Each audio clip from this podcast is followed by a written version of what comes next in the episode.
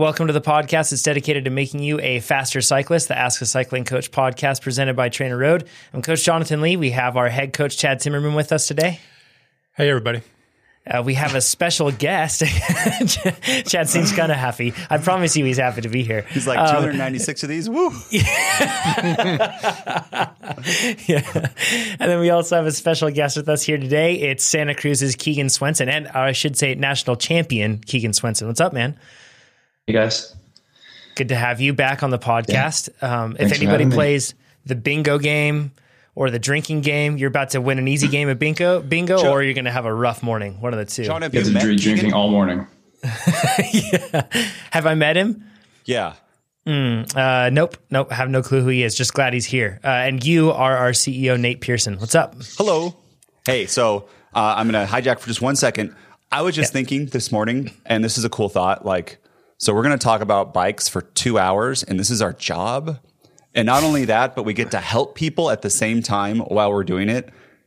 We should just yeah. like take a second. And I was thinking about all the other things we could be doing. It's so cool, right? Yeah. And Keegan does oh, yeah. this all the time too. And like, I would get to like, I don't know. It's, I'm just very appreciative too. And I guess uh, we should thank everyone listening, because if we didn't have an audience, I guess we could still do it.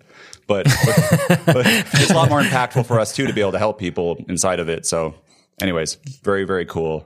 Um, oh, John, you should know too. Keegan actually Everested. Oh, did he really? Yes. That's two bingo that, squares uh, right there. He got that world record. Yeah. we should did. tell that story sometime. Can we just tell that story really fast?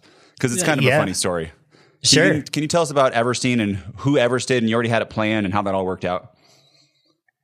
Oh, yeah. Well, it was, uh, for me, it was kind of a last minute thing. I was just hanging out at home, just pandemic. I was like, well, I'm super fit.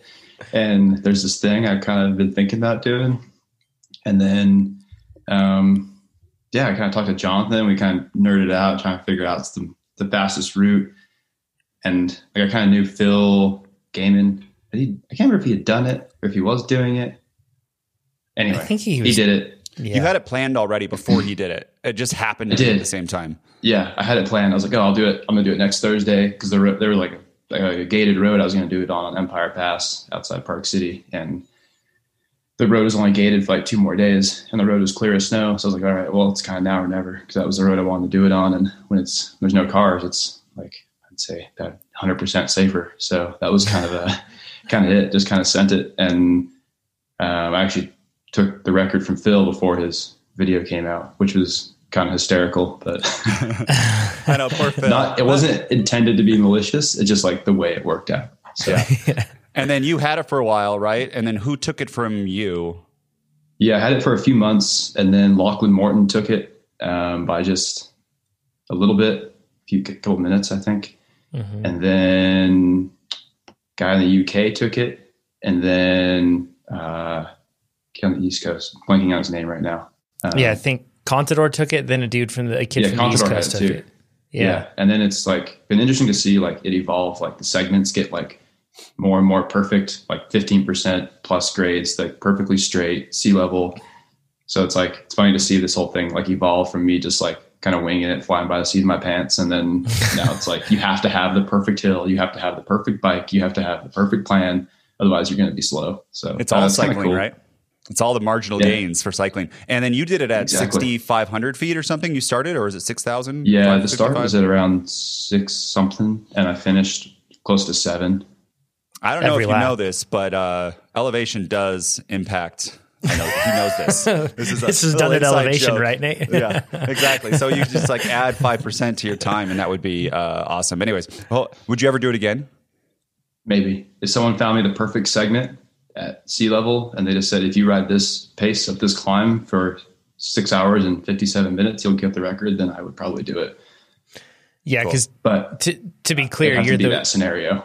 Yeah, you're also the the weird sort of person that really doesn't mind and actually enjoys that sort of a thing too. So, you know, works out. It's just having the right circumstances. Right. Exactly. That's, that's the hardest part for me. It's like you got to find the right segment, and you got to like do all these, like do all the math and figure out what's going to be ideal. And I just want to go hard, man. That's like, that's yeah. it. Just t- tempo. We'll get into can that we, later, but yeah, we will. Good foreshadowing. Um, can we actually spend some time really quick to talk about what's new with you? Because a lot has changed uh, this year for your yeah. racing and your program and everything else. And I forgot to intro you, of course, also as Monster Hydro's Keegan Swenson um, as well. So that that's still there, but oh, geez, almost everything else in terms of sponsorship seems like it's changed. So what bike are you riding, and uh, what else can you share that's changed? Yeah. Uh, big changes, which I'm excited about. I mean, the last program with the Stance Pivot team was great. I mean, it was an awesome few years, but sometimes change is good just to mix it up. And I'm excited to be in time with Santa Cruz at the beginning of this year. So we'll be riding Santa Cruz bikes, um, SRAM, Rock Shocks, uh, reserve wheels, still Maxxis tires, which I'm really excited about because I love my Aspen. So yeah, get, get to keep riding that. Um, and yeah, uh, Rafa clothing, which is pretty cool. So yeah. Otherwise, it's kind of in the same program. Still be trying to do some Race Epic rides, and well, I guess most of those are canceled this year. But hopefully not Oz Trails off road, yeah. um, the World Cups, and uh, yeah, some other big things. Yeah, namely one big thing. Yeah, Tokyo. Yeah, uh, Tokyo. Go. Yeah, and I also I really want Keegan to do Leadville and Unbound Gravel because uh, those are both to his strengths, and I think you can mm-hmm. do. Amazing. And I, I basically I want you to win both in the same year, which has never been done. That would be pretty cool. Sweet. Please do that for me. Just like dedicate it on the top. For sure. Um, cool. So uh, let's get into just a couple of things really quick. Uh, as you can see with the title here, we're going to talk about different ways to raise your F T P and what ways we think the best ways are. We're also going to talk to Keegan about how he trains. We're going to get into nutrition and what each of us in kind of a fun, lighthearted ways in the rapid fire section. And then we're also going to talk about within the rapid fire question, but a fun question nonetheless, uh, which Strava segments would we go to if we had no limits basically? And, um, We'll, we'll get to that question a bit, but there's a ton more that we're going to cover. And Chad has prepared a bunch of deep dives. So thanks, Chad, uh, for all the work that you put into the episode. Um, first, I should mention, mention go to trainer road dot com, check it out, sign up, get faster. Also, within that, you can go over there because we, if you go to trainer road dot com slash jobs, we have a job posting too that we want to cover. Correct, Nate? Yes, correct. Uh, sorry, I'm reading someone typing at the same time. uh, software engineer job posting. So we have this is this is a little bit new. So we have a software engineer posting up on there, and this is for React, React Native, TypeScript, MobX kind of person who knows that. Uh, if you're great at React and don't know React Native, you can still apply because the, the crossover is very small. Or if you're great at React Native and don't do a lot of React, which I don't think anyone exists, that's fine. If you don't have Mob experience, but you have other uh, experience related to that, that's fine too. So for this these engineering positions, what we're doing is we're opening it up uh, worldwide. And if you live in Australia or Asia, it might be extremely hard with the time zone. Uh, but Europe, Africa, Um, South America, Canada, or all of North America, as long as we can get some kind of overlap with the U S office, probably four hours. And especially a lot of things, you could be on East Coast time. Um, so for example, you could work with Amber. Amber could be your product manager. You could work on our training side of stuff. And uh, I don't know, it, it'd be pretty cool. And she could just be like, say all of her Amberisms to you all the time and support you. And it would be pretty amazing. Uh, but that job is up. So please apply. And, uh, yeah, hopefully we get some people who are passionate about cycling and they want to join the team. Um, yeah. Cool. Thanks, Nate. And if you go yeah. to trainer road dot com slash jobs, you can actually subscribe to an R S S there. So you get, you get notified anytime we have a job posting open, uh, whether it's engineering, marketing, anything else like that. So design, all that stuff. Uh, so go check that out. Also, uh, the Successful Athletes podcast, we actually have a guest number one uh, from that from that series, that whole podcast series with us today, which is Keegan. And it's crazy now that we've uh, published thirty-seven of those uh, already. So this last week was gaining one hundred seven watts and staying motivated with low volume training with Steven Marina. And he actually, so he's a cellar worker in Napa Valley, and he talked all, and I just thought it was really fascinating to talk to him about harvest schedules, how all that worked, what his work was like with the wine, and then how that, how he ends up balancing his training because it changes so much. Like, if it's like, hey, we got to harvest now because the storm's coming in, we're going to harvest, or it's going to be a heavy winter. We harvest a month earlier. So he really had some great learnings on how he adjusts his training and everything else. So check that one out. And then I'm also going to tease something that we have for that podcast. We are going to do a multi-episode series with Amber, where we break down Amber's career in the Successful Athletes podcast. So that's coming soon. So make sure you subscribe. That is cool. Yeah. Mm-hmm. I want to live. I, mean, it's great. I don't know everything about her career. Yeah, it's going to be a lot of fun. We're going to start early days, too, with her swimming and everything else long before she became a cyclist. Then we're going to get to that. So uh, stay tuned and subscribe to the Successful Athletes podcast for that. Uh, we need to get into the most important part of the podcast right now, which uh, are, for some reason, we've decided that it was beneficial or maybe just fun, and we didn't think about it being beneficial or not, to challenge Keegan to entirely too many things. Um We have a, a Nate, Keegan, and I, and Ryan Standish. We have a, a group chat, and within that, um, lots of poo-poo talking, as Nate says, flies. And within that, we challenged Keegan to a number of different things. So number one is Nate and Keegan had a challenge. And you talked about this on the podcast before, Nate, about the first one to do three hundred seventy watts average power for thirty minutes was the goal. Uh, and you were racing to that to see who could do it first. Uh, Keegan, do we want to just drop the bomb right now? Yeah, I mean, might as well rip the Band-Aid off and tell him. Wait, let me just say the whole rules first. It has okay. to be uh, in the hometown at the elevation, starting at least at that. That's we, we that's what it is. So yeah, you can't go to sea level and and do it, or you can't do this like average elevation of something. It's you got to. He can either stay in Heber and Heber? be on a trainer. Heber, Heber, yeah. Heber. Sorry, yeah. whatever it is, or he can. Uh, I can't. Talking is not that important. Um, or you can start there and then climb up, or go on the flats. But you can't start in. I don't Does know. Does it have to be in Heber, Arizona. Or can it be in a different location where the Heber. Elevation is equal? Has to be Heber. This oh. is part of the Heber, though. I this think... is part of the reason why I I like I have all this strategy around it, and you know how lawyers write things. This is totally on purpose. I know where Keegan's going in the winter and how long he's going to be there, and the snow, and like uh, how this. Okay. And I have the trainer, and this is all part of it because I'm going against a national champ. Like, come on, people. Uh, well, well, stipulations have to be the judge. So if Keegan were to, if Keegan were to say, well, the, the, you can't let people be the judge. It's it's the rules. Uh, so if Keegan. About to say, well, at sea level, I just did three seventy for thirty. I'm like, good nope. job, good for you. That does not count. That's not true. No. Go ahead, Keegan, share it. Well, so I rode, I don't know, most of the way up Mount Lemmon till about fifty-five hundred feet, which is about my elevation in Heber. And then I started my effort somewhere around that elevation and finished around seven thousand, I think around maybe over seven thousand on Lemmon, because Lemmon goes up to like eight. five or something like that. So I was like, oh, this is a perfect, and finally it was warm. So I can go up that high without freezing on the way down. So I did that yesterday in place of one of my intervals, and I did three eighty for thirty oh, at elevation. About one forty-five. Okay. Everyone's minds just exploded. Who's listening to this? That is so good, dude. Good for you. So now you have motivation to keep that up for when you move back. in, in the springtime when the snow melts. Uh, Nate, how are you, you progressing back? On this? Uh, okay. Super confident. yeah. Uh, we, uh, how, when do you move back to Utah? Until kind of depends on race season and snow, but probably mid-April. Oh, that gives me a lot of time. So you have some time.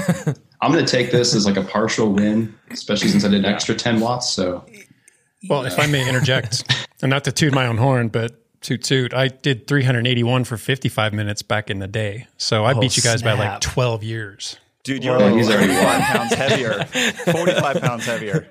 And at that's still level. That's still super impressive, Chad. Holy yeah, cow. Just saying. Yeah. Just like, of course. Yeah, of course I'm impressive. three seventy was the, the goal. Yeah, don't, lest lest we forget po- podcast listeners that listen to this podcast, you know, they hear Nate, Pete, myself talking about our racing and stuff. It, lest you forget, Chad was an absolute beast. Um, a so, beast. Yes. He was feared. Um, it was like an automatic one hundred percent around here. When yeah. Chad would when Chad would roll to the line, there was a hush that fell over the pack. That's what happened every time. So, um, okay, another thing, uh, Keegan, I've I've screwed up on this challenge massively. Uh, I have not followed through with it. I the most I've gotten is eleven seconds, and we have a challenge for you and I to who can do a wheelie for fifteen seconds uh, the soonest. And it was supposed to be in January. But yeah, I don't so think, I'm glad. Have you done it? I'm glad uh, that you kind of dropped the ball on that too, because I did as well. Oh, So okay, good. I, I haven't been practicing say, aside from like twice. Yeah, yeah. So I've got yeah. some work Eleven to do. Seconds is the long. I I I struggle so bad with the side to side balance on a wheelie. Like I can get it, but it's the side to side. It's not the fore aft. That part's no. fine. Just side to side. I feel so. you. And then Nate's also challenging him to a Duolingo Spanish learning language challenge. Yeah, I think so. Uh, so I'm not sure how this works. Relevant. So Keegan, uh, Keegan and I are both very super competitive, and Keegan's obviously really good in one realm, and I'm good in another realm. And uh, I know his his girlfriend speaks Spanish fluently, and he said, "Man, I'd like to learn Spanish, and I want to learn Spanish too, and I want to be fluent." So I challenged him to weekly, like how much X P we can get on Duolingo per week. And we both know we're not going to get completely fluent on Duolingo, but it's a great way to get started. Um, because I think we're probably both like high school, like a couple semesters of high school level right now. Yo soy un hombre, mm-hmm. like that kind of stuff.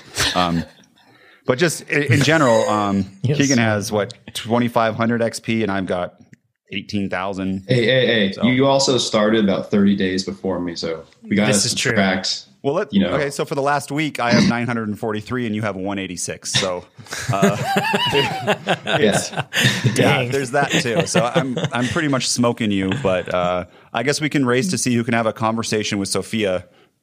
Just, you know, she, Sophia be, can be the judge. That would be actually good, so, that'd be a good contest. I really struggle with the so, Duolingo. I need to stop procrastinating because I lay in bed at ten p.m. I'm like, oh, dang, I forgot to do my Duolingo. And I go out and do like two lessons real quick and I go to sleep. Yeah. You got to start first thing in the morning. So this is what the, the the the the challenge will be. Who can get to the first where Sophia says, yes, that person can be conversationally fluent in Spanish with her. Dang. That's, That's quite hard. the... Good enough. It's good, good, um, good enough. It's going to take Not a like while. Crazy. I know, but this is the goal. I mean... We'll That's follow we up on do, episode right? one thousand two hundred thirty-two, and we'll see how this is going, and we'll see how everyone's progressing. This, this will take a few years. I'm just super glad that we're distracting Keegan with all of these challenges on a really unimportant year, like an Olympic year. So that's that's a good thing. We're really good friends. Um, Cape Epic update that we need to talk about too. Sophia's super fit. She did an F T P test, t- F T P test recently. She was chased by dogs, which foreshadowing for this episode. We're going to talk about that later on. Um, but she's she's fast. I think that we can can we share the numbers, Nate? Is that is that yeah? I, I asked okay. Her. Cool. Awesome. Do you want, do you want to share them, what she has? Yeah. So her F T P is two sixty-seven at fifty-five kilograms, which puts her at four point eight five watts per kilo. So let's round that up to four point nine. That puts me, if I, for me to do that, for me to keep up with her on the climbs at Cape Epic, I have to be a four hundred seventeen watt F T P, which isn't happening at all. Uh, is this worrying to you at all, Nate, or no? Because of the no, nature of Cape actually, Epic? No, uh, despite what some of you might say, Sophia's like, you're my teammate. I'm going to be supportive. I understand I'm going to go faster than you on the climbs. Like, we're a team. Let's do it together. And mm-hmm. like, she's like, it doesn't, it makes us go slower if I try to shell you. Mm-hmm. The other thing yeah. that I, uh, that we are planning on doing and schedules might be an issue is there is a B C B R, did I say that right? Yeah. Um, yep. Gravel race coming up before Cape Epic where it's five days of gravel and there is a mixed category. So, you know, both of our schedules might fill up, but we're going to sign up for that. And we're going to try to race that and win that if we can. And that would be awesome because that shouldn't, I should not be slowed down by very much technical skills on that. And I believe Team Honey and Thunder, will you show up? Yeah, that's the plan. You just suggested it to us yesterday, but I'm interested. I like everything about it. And I like its timing relative to Cape Epic. So yeah. And the days are like uh, sixty miles at the top. So that's, mm-hmm. that's a way easier than Cape Epic. And then I hopefully maybe Brandon and Amber will want to go too. And we can have a little bit of mm. like a preview Showdown. of, yeah. And I think they would actually have a bigger advantage there because there will be no tech skill to slow down Amber. She'll just fly on gravel, probably faster mm. than me because if she has like no fear in her brain. That's, and so that, and that's an actual gravel race. Uh, so yes. Are you going to ride gravel bikes or because of Cape Epic, are you going to ride your mountain bike? What, what's, what's the point? one hundred percent yeah, gravel. You want to win. You want to go fast. Right? Yeah. Yeah. Yeah. And this is should not be unless because you know how the Canadians are. Like it could be a mountain bike course where they put us on, on gravel yeah. bikes. And if that's the case, I'm getting the bike like overnighted after stage one. Uh, and we yeah. can all ride mountain bikes. I'm just going to break I'm, it now. I'm uh man, I'm looking ahead to next September. Podcast scheduling is going to be complex because I'm going to be racing single track six early in the month and then a week of vacation, and then you guys are going to be racing this one, I think, the next week in B C. So we should just move to Canada, I guess, is the answer. Um, let's get into a question first from Rose. And this one, uh, I'm glad that we have you on here, Keegan, for this one. Rose says, hello, Trainer Road crew, and thank you so much for answering my question about training for the Pisgah stage race in episode two eighty-one. Our pleasure, Rose. She says, since then, I've purchased a smart trainer and have started structured training with Trainer Road. And in just the last couple months, I've increased my F T P by thirty-four watts. Way to go. Nice. She says, also, I've been able to do be more consistent with training, even right now during these winter months of bad trail conditions. And we currently have a terrible freeze-thaw cycle and process, making our trails unrideable. Yeah, if she's in North Carolina, that would be sketchy because there's a lot of rocks. And if your rocks are freezing and thawing, oh, that would be... yeah, that's that's terrifying. I did my first mountain bike race in November, and one of the biggest sources of discomfort among many things were my hands cramping and becoming fatigued from long descents. From my training, or she says, for my training, I'm trying to incorporate more race simulations type rides that she says in quotes, where I take fewer rest stops to try to build this type of strength. But usually on a long descent, we stop multiple times to regroup and make sure everyone made it through the technical section safely. During a recent episode, Amber mentioned doing grip strength exercises. I was wondering if Amber could share how she's working on this or any other tips on how to endure these long descents. Thanks so much for everything that you do. So um, Amber's not with us today, um, but we're going to go into a lot of this. And, and I know that she agrees that this is the way that we would want to cover it. So she's, she's in support of this for sure. So um, something to, I guess, add to this one, uh, I guess right off the top, Chad, you might want to jump in on this, but a lot of the time, it's misattribution happens, in particular with fatigue and any sort of limitation in this sort of scenario, right? Mm-hmm. Yeah. So I, I don't think uh, my opinion is that strength isn't the limiter here, but I'm going to answer the question as though it were. Mm-hmm. So let's let's let's move forward thinking that you do need to work on your grip strength. And uh, my first recommendation would be, if strength training isn't already a part of your routine, make it part of your routine. And in doing so, you really don't have to give much attention to improving your grip strength if you are engaging in what I term proper strength training. And I'm not trying to make fun of machines. I'm not, I understand they, they have relevance in certain situations. They do, but they don't do anything for your grip. You need to pick up heavy stuff and you need to do it with hands that are, are capable of holding on to those things. So simply moving through a, a properly constructed strength training routine two, even three times a week, whatever it may be, and lifting and moving heavy things will take care of your grip strength. I mean, it, it, especially as it relates to hanging onto mountain bike bars, which, you know, the other fellows are going to get to this later. I, I think you have different issues here, but uh, if anything, this is more of a strength endurance issue. And you just, like I said, regular strength training, voila, it's going to take care of it. Um, on top of that, if you do still feel like this is a limiter and you need to improve how firmly you can grip whatever, there are tools that uh, work actually quite well. There are these fat grips. They're uh, spelled with a Z, and you can put them on anything, a barbell, dumbbells, whatever, and they just make the grip wider. I use them because I do like uh, even those renegade push-ups we've described before where you're on your hands. That's a lot of weight to put on a narrow tube. And, and it has given me some pretty sore palms in the past. So I use those for things like that. I also use, uh, a lot of people do, the, what are termed chubby bars. If you're a Rogue fan, Rogue Equipment, they call them axles. And they have a stubby axle and a wide axle, but they're really thick bars. They're they're hard to hang on to. You do a set of deadlifts with a regular bar. Grip's probably not a limiter for most of us working with bike guy strength. You grab a stubby bar and try to hang on to that for a set. And by the end of it, your forearms are about as fatigued as, you know, your, your posterior chain. And then they also have a thing called a wrist roller. And there's, there's one that you can actually peg to a, a rack. And then, and then the other simpler version of it, you just hold up and you just roll a weight, whether it's a kettlebell, a dumbbell, whatever, just something heavy. And you just roll your hands like you're throttling a, a motorcycle uh, accelerator. And then you just roll it back down. So those specifically target the grip if you feel that the grip is the issue. And then anecdotally, I have noticed that uh, hanging onto mountain bike handlebars are too narrow for, for my hand size. It, it just doesn't work out. So I, I finished too many rides with exactly what you're describing here. And all I did was go to fatter grips. In particular, um, Wolf Tooth makes grips called Fat Paws and Mega Fat Paws. And I bought both of them and found that my, my sweet spot was the, the regular size Fat Paws. And I've had no issues since. They're just a little fatter and I don't have to over, over squeeze the bars. And that's taken care of this very same issue that I was experiencing. Before we get into John, into the other stuff, I want to talk about two other exercises that I find mm-hmm. very good for uh, grip strength. One is, and, and Keegan, you and Sophia do this too, actually, and I think a lot of cyclists are hex bar deadlifts. Do you like? Is this part of your strength plan?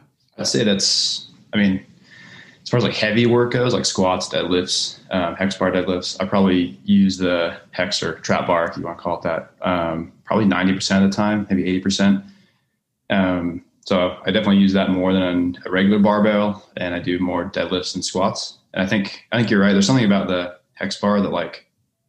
It's like harder to hold on to because you can't do like the reverse like sumo grip on it. Or that's called, I think that's called sumo grip. It's a yeah. it's a neutral grip position, right? Yeah, it's a neutral grip. grip. So you're just holding on the side. Um, I just I like it for my back. I think it's a little bit safer, um, and you just like focus on the lift itself, and you're not trying to worry about scraping your shins or whatever on it. But yeah, I do think it's really good for your grip, grip strength. And then I see you have uh, the farmer carries as well, which is you kind of walk with it. The, you can also carry the hex bar around and like walk with it. Um, you load it up with however much weight you can kind of hang on to and just kind of cruise around. And, um, yeah, that's cruise really around. Helpful. Do, do, do, do. yeah. Or you can just, you can also pick up dumbbells, and to combine these, you can do the fat grips on dumbbells and try to mm-hmm. walk and hold those. And that is yeah. extremely hard. But the hex bar or trap bar deadlifts, the thing that I like about these more than regular deadlifts for cyclists are that it, You've uh, so regular deadlifts are more your posterior chain. So like you'll feel more in your hamstrings, your glutes, your back, um, which is important. But uh, the hex bar, I feel it myself way more in my quads, and I still get some back, but I also kind of feel it in my uh, my my traps too, which is again, strap bar. I'm not actually doing shrugs, but that is a limiter for me. Is like the the strength up above my shoulders. I get tired on rides. Usually that's the first thing that gets tired, and this has helped me. Uh, get a little stronger in that. So I've switched my routine from deadlifts to the hex bar deadlifts completely, and I've really liked it. Chad? I, I'm actually glad you brought that up, because the the beauty of a deadlift is it, it can be tweaked in so many ways to target so many different things. Um, I, I kind of take issue with hex bar deadlifts because they call themselves deadlifts, and they're more akin to a squat when you consider that they're more They're more quad intensive. They don't do a heck of a lot for the posterior chain. If you think of the amount of hinging that takes place when you are basically pulling from or behind the knees, that's all quad, which for a quad exercise, I think it's a very good one. It's definitely very safe for the back. But if you even load a squat bar in a low back position, you're getting more hinging and more, more posterior stress than you get from hex or uh, trap bar deadlifts. So I do mm-hmm. like them as an exercise. I do wish they weren't named deadlifts. Yeah, I feel like the closest thing they're uh, the thing they're closest to is a um, front squat. Yeah, because that's agreed. But front squats take a lot of technique, and uh, they can be extremely hard to get right. Where hex bar, man, you just it's it's pretty easy not to mess that up. And to Keegan's point, it's sure. I think a lot easier to be safer as long as you don't like round your back for some reason. Uh, just lock it in and do it. And two, uh, another way to be safe for cyclists, you could do the ten, fifteen, twenty reps, uh, mm-hmm. which I. I I have no science to back this up, but I personally think there's maybe some benefit to that for cycling of doing high rep stuff. But sure. like that is such an anecdote, anecdote, and not bro. It's bro. Like I, I yeah. can we edit this out? Okay, no, actually, actually don't, because I think anytime you talk talk about pushing toward those higher rep ranges, just don't even look at it as strength. Look at it as durability. You're trying to create mm-hmm. a more durable body, and it does exactly that. Yeah. And something to add to this too, Nate, you alluded to this, but I just want to kind of cement it is.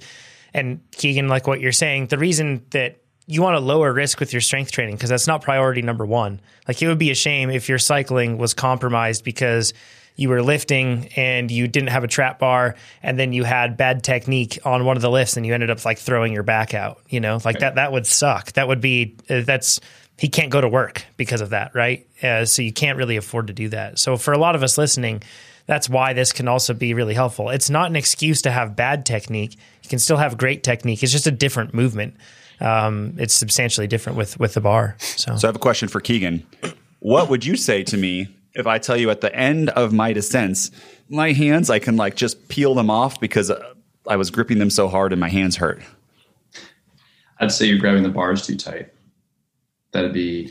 the biggest thing, and maybe you need to play with your grips as well. Like Chad was mentioning, he likes like the fat paws or mega paws. Like for me, I used to use the racers, the E S I Racer's Edge, like the skinniest, smallest, lightest grips. Then I went up just like one size, just to the chunky, and like all my hand pain got better. Just like that little bit bigger diameter, your hands, you have to hang on as tight, you have a little more contact.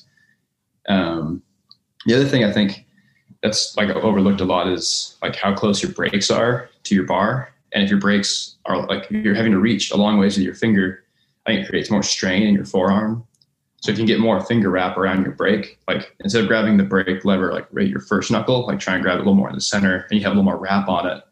And I think it creates less tension throughout your whole forearm when you're braking, especially on long descents when you're grabbing the brakes hard for a long time. Um, that seemed to make a big difference for me. I can't remember who told me that, but I learned it quite a few years ago, and it made a big difference in like arm pump and like pain while descending. So there's a small tip. Something else to add to that too is if your brakes are the sort of, so we're getting more into like, like Chad said, his assumption isn't the fact that grip strength is as much the limiter, um, but we're going to, you know, we, we kind of approached it from that perspective. Now we're going to get into a lot of the context of what we think, why you're experiencing hand and arm fatigue on the bike.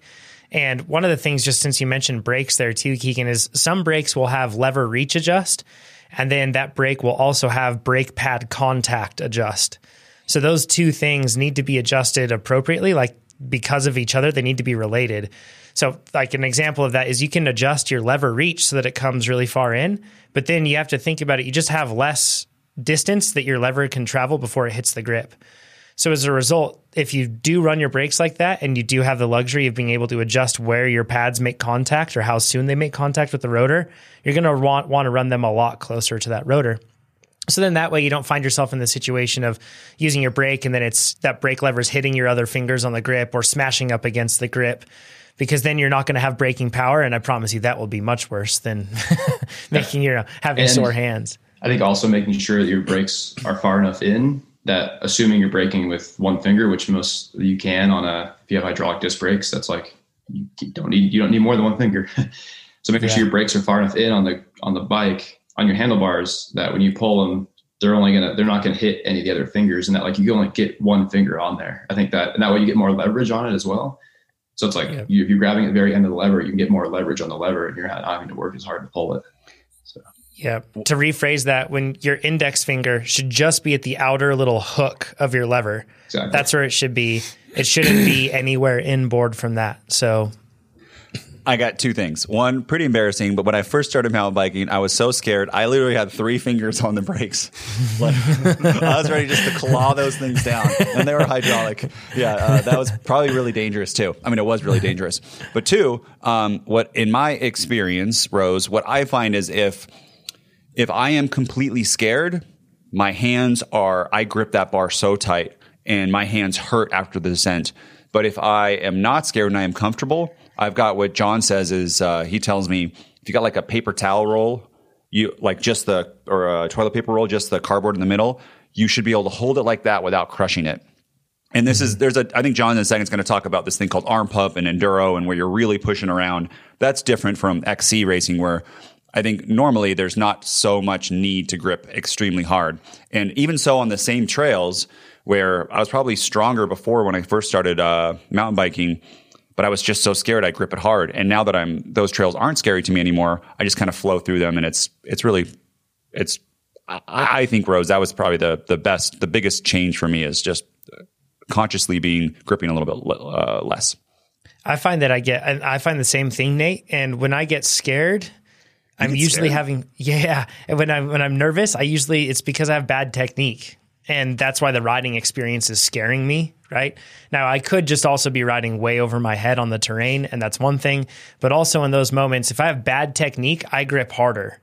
And that's because I'm not in the right position to be able to ride my bike in a balanced way. So then I compensate with trying to grip too hard with my hands and my arms.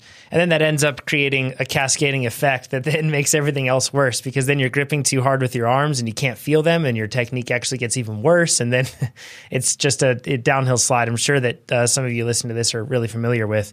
So for, for me, I, I find that if I am not really making sure I have good technique and revisiting that and consciously thinking about it when I'm riding. This doesn't happen when I'm racing, for example. I'm not thinking like consciously technique, technique, but in the times to practice and train, I'm really focused on making sure that I have the right technique, and I think about it a lot. And if I do that, I'm just going to be riding the bike better, and I'm not going to feel like I have to grip as hard. Um, with arm pump, that's something. And, and you actually mentioned the wrist roller, Chad.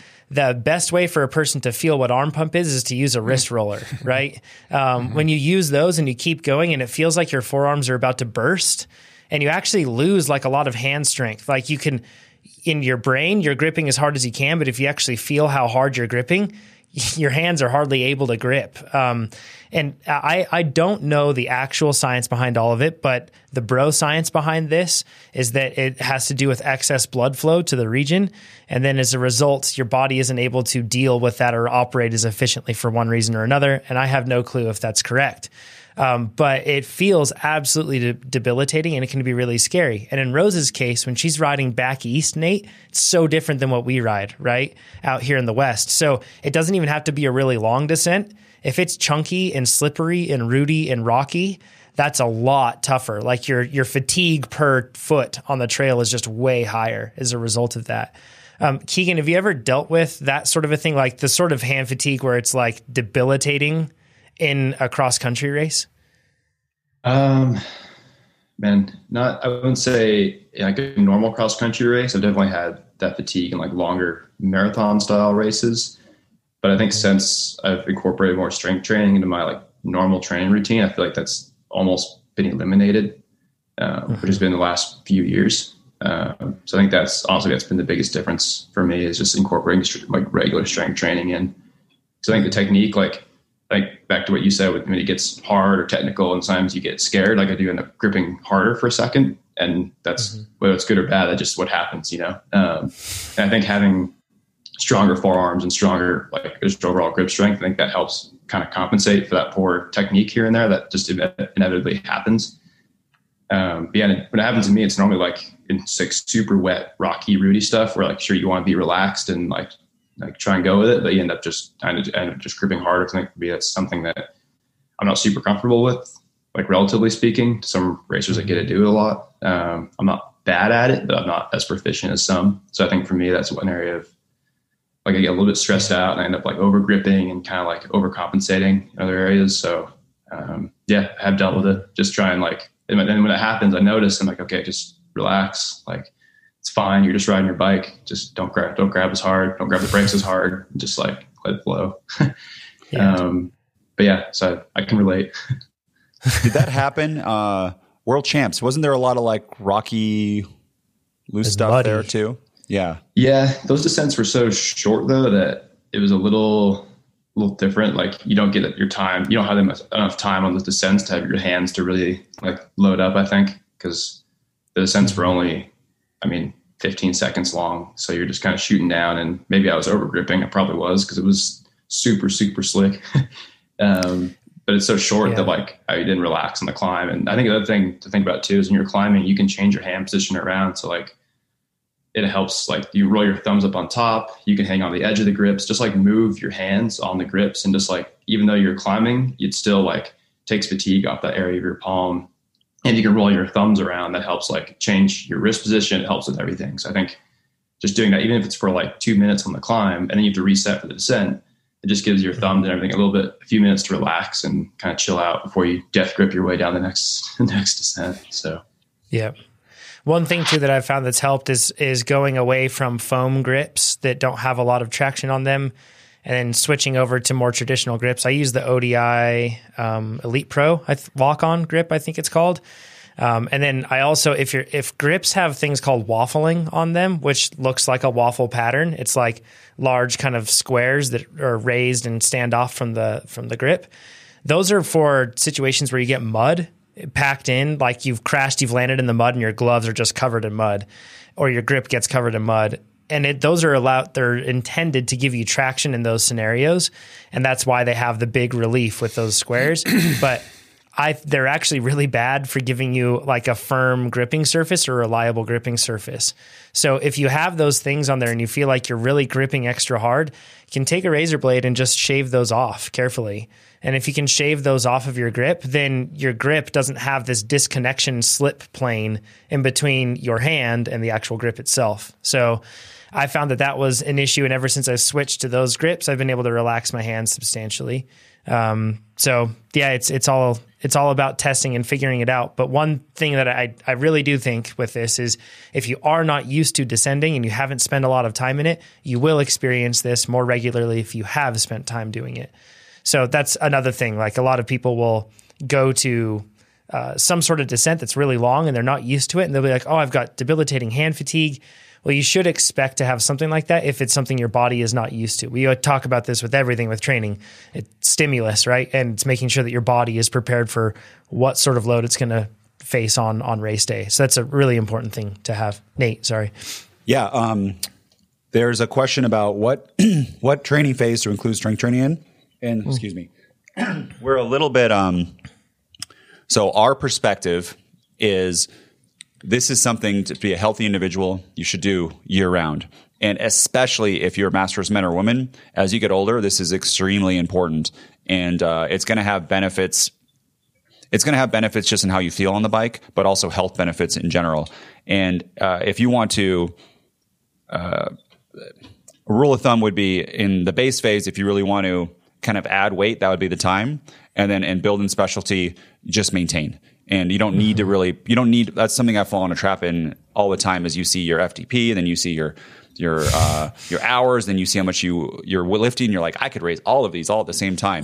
And it does kind of take away from training if you try to really, you know, stack the, the reps up and the volume. So if you just kind of maintain it, you can, you can still be very strong. I think this is what Keegan's strategy is too. Um, I like to hear Keegan. I think Chad just raised his hand too and wants to say something and probably tell me I'm wrong. No, no, no. I actually want to agree with everything you said. And I just want to emphasize that you, we, we commonly say, if you're really going to indulge in weight training, do so in the base training, because base training is typically lower intensity and you can get away with adding this type of work on top of the pile. But we push the whole sweet spot approach to base training, and that's not low intensity. It, it's pretty taxing. And if you pile weight training on top of it, it can, it can quickly lead to too much of a training load. So when possible, I like people to start this as early as their their pre-training phase. So if you're taking a an interim stage between last season and next season, and you've got a month's break or a month where you're riding lightly, this is a good time to indulge in the strength training a little more than you might all might otherwise. And then even when you head into base, that might be where you start to transition more back toward a maintenance phase, simply because even our base phase is still pretty hefty. It uh, also, Keegan, so this is this is something you do, right? Sorry, Nate, we're probably thinking on the same yeah. pathway here. Um, this is something you you strength train year round, but you also periodize it, right? Yeah, yeah. So I work with a strength coach, um, Wukar Fit, out of Salt Lake, and uh, so he's got my strength training all periodized. And generally, like the preseason is like when I'm off the bike completely, I'll just like I'll take a week off the gym, just kind of reset, and I'll start easing back into it lightweight, and then. It's kind of goes with the bike programs. Like base season is like heavy. Like it's, we're building in the gym and trying to get that like max weight up. Like I'll do lots of like seventy percent, eighty percent, even ninety percent of max lifts. Um, and then as it gets, as the bike training gets like more intense, then the gym training tailors back. It doesn't necessarily back off intensity, but it changes to more like, um, more like high force, I guess, or more speed, so more box jumps, like lighter weights with more like, but more explosive. And maybe I'm not going quite as deep in the the squat or whatever, but it's like a more explosive up. Um, mm. So we just kind of change it that way. And then obviously on like rest weeks, we'll back the gym off a little bit, still like maintaining, but just like make sure you're getting proper rest and not going too heavy. But it is a year round program for me. And I think as long as you kind of tailor it right to go with the bike training, it should like, it should never interfere with your on the bike work. I think it should complement it. I'm sure there's some days where you're like, wow, I'm pretty clapped right now. I don't know if I can do the gym, but like you just like, I think once you kind of get warmed up, you're always fine. And as long as like you make, make sure there's space between your hard days, like you wouldn't want to do a hard bike workout, hard gym workout that evening, and then like expect to have a good bike workout the next day. So like you kind of have to plan ahead to like know how to stack those days and like look at your training week and say, oh, I'm going to do gym on my tempo day or my sweet spot day. And then I'm going to have a day off the next day or a rest day. And then I can do my really intense work on the, like the day after that. So I think you have to kind of like plan ahead and figure out which day it's going to fit best with training. But mm-hmm. I generally, oh, I never miss a gym day for the most part. Yeah, I, so. I do want to, one thing I forgot to bring up is that uh, another reason I like to push strength training in the base phase, whether it's sweet spot or a, or a lower and slower approach, is that base phase is a good time to make mistakes. So if you find out that you're doing too much lifting and it's burying you and too much fatigue on top of the training you're doing on the bike, this is the time where you can figure those things out, cut back so that they don't trickle into your, your later phases. Yeah. yeah I, uh, go ahead. I just maintain two a week uh, is what I do. Two strength training sessions a week. And they last usually thirty to forty minutes long. Um, and it's not like I'm doing a CrossFit set where I'm like, boom, move on to the next thing, move on to the next thing. You know, that's not the goal. I get plenty of that sort of metabolic work on the bike, right? So I don't need to then bring that over. Instead, it's about making sure that I'm doing movements properly and focusing on technique. And, and it's not, and it's almost all body weight for me. Um, well, once we get our gym built and everything else in our garage, then we'll actually have, you know, stuff to do more. But you can just do so much in terms of like the productivity for this sort of thing. And actually tying this back to Rose's question, um, holding the right technique on a bike is hard. Like if you watch our video that we did with Lee McCormick, where we talked about how to be a, fa- be a faster mountain biker. You can look that up on our YouTube channel. You can see us going like, oh, wow, that's how you have to, like, that's the position you have to hold. And just us doing that. I remember Chad, you and I were like, we're fried and we haven't even gotten on the bike yet because we were mm-hmm. using his Rip Row machine. like uh, it's, it's hard to hold that. And uh, strength training from, like Keegan mentioned, um, Art uh, from Woo Car Fit from, from Utah, which TrainerRoad user as well. Awesome guy. And hopefully going to be on the Successful Athletes podcast soon. Um, but Art it knows how to design strength training for cyclists. And that's just a really important thing. Like you can't just go to some person that has never understood the demands that a mountain biker or a cyclist faces and then have them build a strength training plan for you. It should be something that's complementary. So um, you have to seek out that sort of uh, expertise, I think, to be able to have like a, a really productive um, training experience where you're doing strength training and marrying that with a bike. And I do my strength training and then the next day. So I do mine on Wednesdays usually. And then I have Thursday as my easy day on the bike. So then that way I don't tack it onto my Thursday and suddenly my easy day is just a hard day because I did strength training and, you know, still a bike workout. And then I tack mine on at the end of my week, which is Saturday. And that's Saturday is when I do my last strength training session. I try to space them out too, because there have been plenty of times where I'm like, oh, I'll just do it two days in a row. I feel fine. And then the next day after that, or two days later, I really feel the fatigue. So it's important to, to space that out. We went into strength training way more than I thought that I we know, would, but, but I think it's love- good. Strength training, nutrition, we just do that all day long. I, yeah. I want to say two more tips and then I'm ask Keegan what he does. But so I fall in the trap of doing too much. Like probably, I've probably done that like fifteen times and uh, too much strength training. And the thing that I've found, and this is based on some science that I read that's really helped me, is that I leave um, reps in the tank. And that's the, the bro science. But I used to go, especially in college, like if you're not shaking on that last one and you do like... Um, I feel like negative sets. I've got the name of them, but where you, you like, you kind of get them up and then you slowly let it go like mm-hmm. down and you're really doing it. And I would do drop sets and I would just try to annihilate myself. And if that was the only thing that I was doing, that would probably be fine. But I find that if, let's say I'm doing bench press and, uh, my target is fifteen reps, but maybe I could really do, uh, eighteen if I, I could do eighteen if I had to, but I stop at fifteen and there is this, Uh, effective reps kind of, I think that's the name of it, idea uh, in, in bro science where, hey, those last two reps is where you're going to get one hundred percent of the gains. And if you don't go to those last two reps, you're not going to get the gains. Mm. And that's actually not true. You get gains from not like the whole time and you don't have to go at the end. And that just doesn't fry my nervous system as much. Uh, I recover better and that's amazing. And my second tip, and so Keegan, I'm going to ask you about how, how deep you go um, when you're lifting. And my second tip is the the hex bar.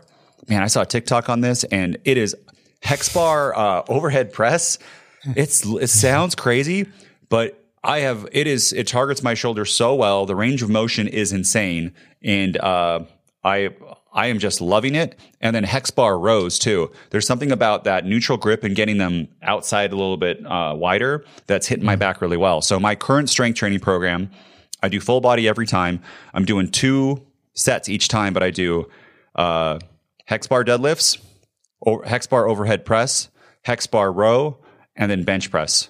So those are all kind of like pretty compound movements. I don't really need to do these accessory things. I leave a little bit in the tank, but my strength is going up. Um, I'm looking better. and all that stuff, but it's not impacting uh, my cycling either at the moment. Yes. Uh, sorry, Chad, you want to say something? Okay. Three very quick things. First off, hex bar, no lie, is a great piece of equipment. Fully agree. Secondly, the effective reps is showing itself to be some nonsense, just like Nate said. And additionally, what he was describing is reps in reserve, so R A R. So if you're interested in that, look it up. You don't have to push yourself to failure and bury yourself in fatigue in, this, in the weight training room. Chad, how um, do you like my little full body routine of a row, overhead press, a bench press, and a squat? I'm going to order a hex bar. It's a great idea. Yeah. He loves it. Uh, Keegan, can you give people an idea, like Nate's question there, like what is the feel that you're going for in terms of like uh, completely blowing yourself out, being one end of the spectrum, and then hardly touching anything for the for the weights or with weights? What are you looking to feel at the end of your strength training?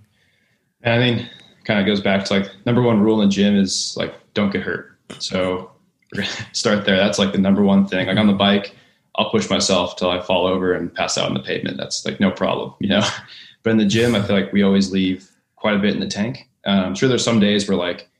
It's really like we're doing like eighty or ninety percent max deadlifts. And we're really trying to like knock out those three reps. And like, it's hard, but I still feel like I could do a little more. I could add like ten more pounds or maybe I could add one more rep. But like, I never push to the point where like I'm shaking and I can't pick the bar up again. Um, mm-hmm. So I think it's really, it gets really difficult, but I think as long as you maintain good form and you like kind of realize like, okay, this is as far as I'm going to push. I'm not going to like test myself to do like, oh, I really want to deadlift three hundred pounds today. It's like some days it just, it's not going to happen. And then you have to realize that and be like, okay, I'll just do two ninety. It's fine. Like, it's not a big deal. It's ten pounds. Like you just kind of let your ego go. And sure, there's even some days where like, I'll skip reps. I'll be like, okay, this is it. Like the bike workout was more taxing than I thought. So I'm just not going to do, I'm only going to do four instead of five of these reps. So I think you should be really mindful in the gym. And even though I might have like four by four deadlifts on the plan, if I'm not, if it's not driving and I'm not feeling like, oh, I can knock this out of the park today, like I just don't do it. Or I'll like tone back the weight, like ten pounds. So it kind of depends. Like some days I'll like text Art and I'll be like, hey man, like feeling pretty blown out. Should I do the same weight and less reps? Or should I just do less weight and same reps? And he'll tell me, kind of tell me what to do depending on what the goal of the workout is. Um, but I think that's like really important is to make sure your technique is there. Or like sometimes I'll, I'll be lifting with Sophia or Ryan, like, hey, you mind watching my technique? I'm starting to get a little tired. I want to make sure I nail this. Otherwise I'm just not going to do it. So I think you have to pay a lot of attention to all that stuff and just be mindful. Like, cause you can easily blow your back out if you're doing, you know, even seventy, eighty percent deadlifts or squats, whatever. Like that's the number one goal in the yeah. gym is that you're meant to get stronger and make yourself more durable. You don't want to go hurting yourself. So for sure. Yeah. Um, and, In retrospect, I feel like we should have just picked two questions this week. Uh, we have a lot of them. yeah, we, so, we can table a couple of those till subsequent yeah, weeks. That's fine with me. I, I tabled the later ones, Chad, um, but I want to get into this next one from Cody because uh, I feel like this is a fantastic premise of a question to to address here. It says, hey, hey, Trainer Road team, I've been cycling more seriously for a little over a year now, how, or a little over a year now, however, with not much structured training. Chad, Chad put in parentheses. Can't call triggered. Training if it doesn't have structure. Sorry. What is Ain't it, that Chad? The truth? it's, it's that's just right. Riding uh, your bike. That's the, that's the just, tag. Yep. Yeah. And sleeping without the chillo is, is just resting your eyes. Right. So, um, slow, long group rides are my endurance work two days and faster, short group rides fill my intensity needs. Ooh, that's so tricky. I see a lot of people say that they're like, yeah, well, I don't do training anymore because I do this group ride and it's really intense. The the point of structure isn't to make things intense and hard. It's to make things precise and structured because that's how you can, if you can have a precise approach, you can get precise outcomes, right? If you don't, then it's just left up to the whims of whatever that group ride wants to do to you that day. So um, like most, I'm looking to get stronger, and that's, Cody, why you should look at structure. So Cody says, everyone talks about how to raise your F T P, and I've heard many different answers to how to raise mine, whether it be from fellow riders from online sources. I always thought to raise your F T P, you need to spend more time in zone four, uh, meaning the threshold zone is what he's talking about here. Uh, base riding included, he says. Uh, and then, um, so I assume he's talking about doing threshold amidst like base, like low, long, steady stuff. That's the way Chad? I take it. Yeah. Yeah. I'm guessing, but I think so. Okay, got it. Um, so that's his assumption. He says, however, some suggest that high-intensity interval training is equal, if not more effective, in raising one's F T P, which confuses me as you don't spend any time in zone four, but it, it these are his words, but at high power outputs, which range from fifteen seconds, uh, fifteen second sprints to five-minute efforts. Um, it would be great if you could clear this up uh, or clear up this doubt if I have... as I have, because I'm sorry, people, speaking is hard today. Uh, he says, it'd be great if you could clear this up, or because I haven't heard anyone back this claim up by science. Thanks a lot, guys, and really enjoy the podcast.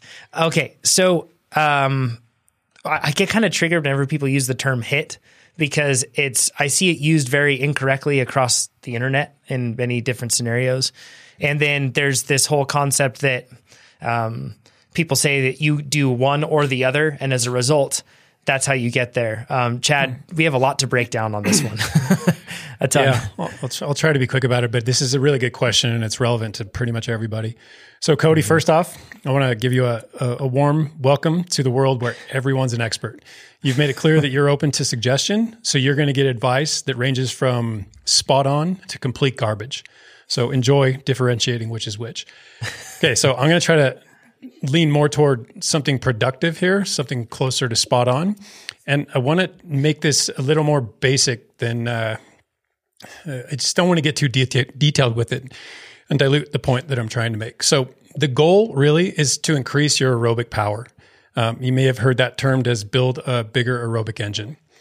So F T P is the height of your aerobic capabilities. You go a little bit harder and your time gets really limited. You go way harder, it becomes too anaerobic, your time gets really limited.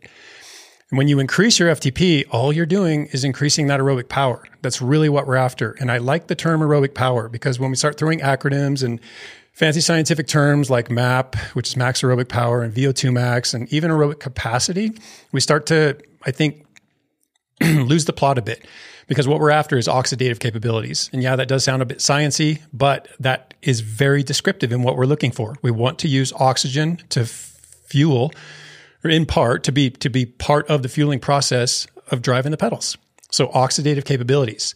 Now, a term I don't like is one that's bandied about quite a bit, and it, it, it's applicable, is that there's more than one way to skin a cat. Every coach has said this at least one hundred times, I'm sure. So if you look at long, slow distance training, that achieves increases in oxidative capabilities via time, via duration. You go with V O two max intervals. Doesn't matter whether they're on-offs, whether they're a little more traditional in nature, and you go two, three, four, even five minutes. They can be highly varied. If you think of those uh, reduced amplitude billouts, all sorts of ways to, to ramp up your oxygen intake. Even anaerobic repeats where we're way up one thirty, one forty, one fifty percent of your threshold. If you do them in an on-off nature, or perhaps you start a more sustained interval with a hard start. Again, there's a big shift towards improving your oxidative capabilities. Sprint intensity training, as you mentioned, little fifteen second, twenty second, thirty second sprints with long recoveries may not seem like it, but if you stack those close enough together and those long recoveries aren't too long, they become increasingly aerobic. And then, yes, of course, the, the, the sweet spot or the threshold stuff, which you just described, and tempo. And we're going to talk a fair about a fair bit about tempo today. So really what you're looking for is anything that challenges your hearts, your lungs, and your vascular systems, your blood delivery system, and of course the muscles. And and in doing so, you convey a need for greater endurance. So, and, and uh, kind of a side note, but an important one, is that the loads necessary and, and the response that you're going to attain because of those loads are all relative to your current capabilities. So what's a, a walk in the park for one rider is enough to stimulate adaptation in another rider, and what's barely enough for one rider is way too much for another. Chad, the can point- I can I can I just make one uh, thing here, and I th- to try to further your point. You're not just talking about power. Like clearly, yes, what I could do would be different than what Keegan could do. Right? Keegan could do way more power than I could. Yeah, stress. But you're you're not just talking about raw power data. You're talking about the actual duration and everything else as well, right? Exactly. The stress relative to your capabilities. Yeah. So that's super important to to keep in mind for people, is it's not just about the raw power data. It's about what you're actually doing, the structure of what mm-hmm. you're doing. And, and maybe really the simplest way to convey this is that you need to understand that your body listens. So if you tell it the right things, then you will get the right answers. It's almost like an endurance question and answer. The question is, how do I increase my ability to utilize oxygen to power my bike? Your body will respond with, here's how you increase it. by by rewarding you with the adaptations that you're seeking, right? Questions asked. So when you ask the muscles, so to speak, for greater endurance, they adapt accordingly. Even your fast twitch or, or your type two B fibers actually make aerobic adaptations. Oxidative adaptations is probably a better way to put it. But especially your type two A fibers that we've talked about, those intermediate fibers that lie somewhere in between. So long, slow distance gets there, like I said, via duration. Sprints get there via exhaustion. They deplete energy resources really quickly. That sends a particular message. That message is replied to with greater oxidative capabilities. V O two max basically lives there, just does so at the upper end. Sweet spot and threshold lives there as well. They just do so at the lower end. And then tempo gets there eventually. It's quicker than long, slow distance, and it's less traumatic than everything else. And while we're on the topic of the of the so-called gray zone that seems to describe tempo work, let's really quickly dispel that nonsense for what it is. If all you ever do is ride in the gray zone in tempo, yep, you're probably not going to get faster. But if you ride every day, if your recovery rides are in the gray zone, you're too tired to do hard work. If your hard work suffers as a consequence, you're not really doing hard work, and this is all attributed to that gray zone. The point is, it it has its purpose, but you can't just utilize it Uh, w- with no real regard to everything else that's going on. It can be a really productive place to train. And it's also a place that's really accommodating. We talk about the fact that you can do sweet spot workouts day in, day out and recover from them quite well. Tempo fits that bill just as well. Mm-hmm. Okay, so moving on. Second, and maybe this is the most important point, is that there's no single way, there's no best way to improve those oxidative capabilities. And on top of it all, it's a moving target. So as your fitness changes, the loads have to change in order to stimulate further change. Whether you do that via intensity or duration or frequency or th- some combination thereof, you have to change those things as well. Put another Chad, way. You have to say that again, because this is the argument. Everyone who knows everything, everyone wants to know the single way. What's the one interval I do, or the one type of intervals I do?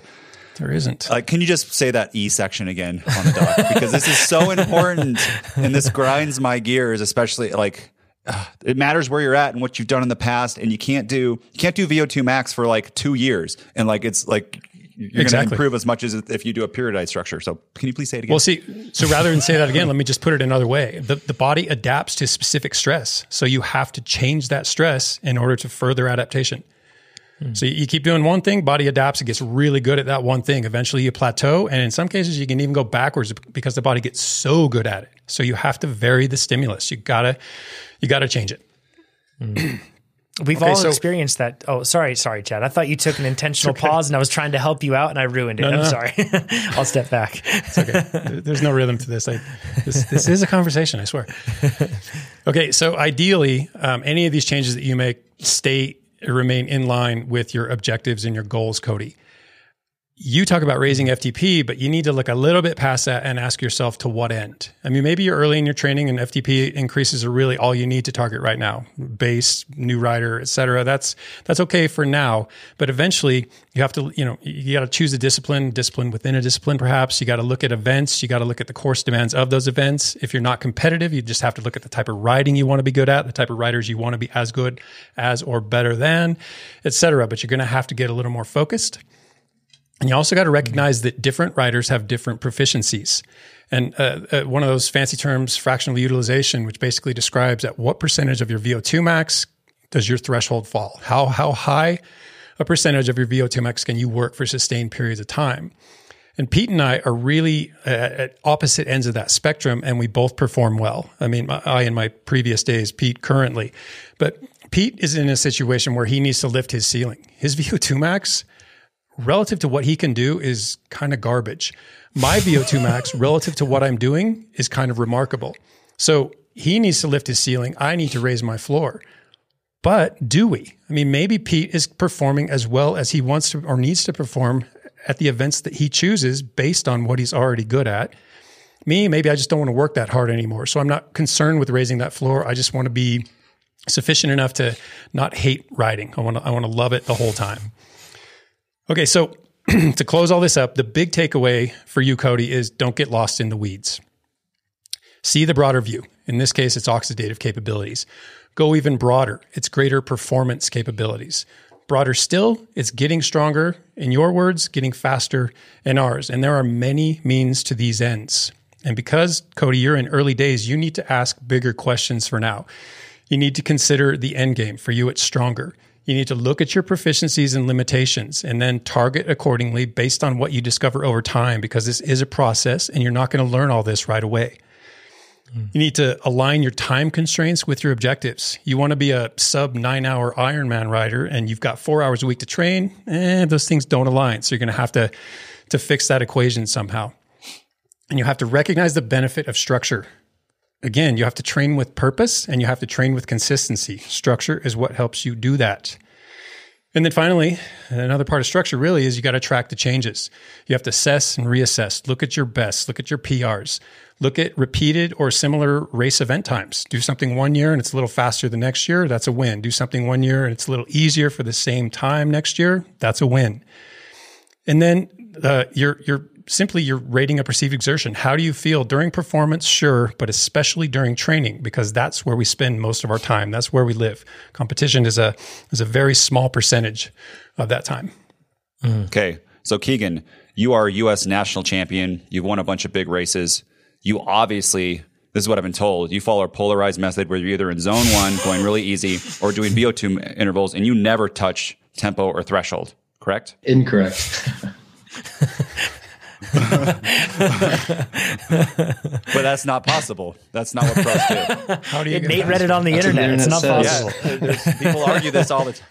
So I mean, this is this is interesting to us as, uh, and I think we we get to see a lot of pros training data. Uh, is I think the two things, and Keegan, we want to hear more about your training. But one, no pro does the same thing year round, right? They they all like all pros do, and then I don't know a single pro that doesn't do lots of threshold and to an extent tempo. And Keegan, I think you have like, you do a lot of tempo, right? Yeah. Um, I guess one thing I do a lot of is my, uh, my coach, Jim, he likes to call them like hard endurance and plus rides. So I'll spend a lot of time floating, like right on that, like tempo zone two border, like right on that line. So for me, that's like right around, I don't know, two seventy to two ninety watts. So I'll just do that for like hours on end. Um, I think for me, that's definitely helped with my like aerobic efficiency. That's like, what is that as a percentage um, of F T P? What would that be? Um, probably about seventy. Ish. Give me an F T P is three, around three sixty. So what is it? About eighty percent. About eighty percent. So yeah, it's about seventy to eighty percent then. Um, mm-hmm. I'll spend a lot of time there. And then sometimes we'll, he'll even throw in like, we'll do intervals within that. So I'll have, let's have like a four hour ride and I'll have like a set of thirty thirties or whatever it may be on the top of every hour. So uh, I think for me, it just, it's helped a lot with basically just building a bigger motor. Um, the analogy that I think my coach uses a lot, I think it's my favorite one, is he's like, you know, it's, you can either like try and modify a Honda Civic, try and slap on turbos, you can do this and you can do that, or you can just build a V twelve and just be really, really fast and really strong at everything. Um, I do a lot of different racing. You know, I do like marathon racing. I do short track, uh, X C O. I do like five hour time trials, F K Ts, Everests. um, and I want to be good at all of them, you know? And in the end, I think if you're just a strong rider and you have a good aerobic, like you're just really good at like that, that kind of low tempo zone, you can build off that easier. I think you want to build up your, I guess, do you call it your floor or your ceiling and mm-hmm. your floor? So mm-hmm. I think yeah. if you build a bigger tempo yeah, base, everything floor. In my mind just gets easier off that. Um, cause if you go look at like a race file from like a gravel race or whatever it may be, that's where you spend the most time. Like you're going to spend the most time in that tempo zone, that high zone too. Like, you're not always doing threshold. You're not always doing like hit work, like thirty thirties. Um, yeah. So I think uh, that's made the biggest difference for me in my training the last few years is just like really building that zone and um, spending hours and hours there. Keegan, the next question. So there's this idea for polarized is that all the pros do polarized and then us humans like, or regular people don't do it. Your coach, Jim, does he coach anybody else you, that's yeah. high level? Can you, uh, can you name some? Because I think people, yeah, uh, with, I know. Uh, Kate Courtney and Chris Blevins. Yeah, I mean, she's she okay. Good?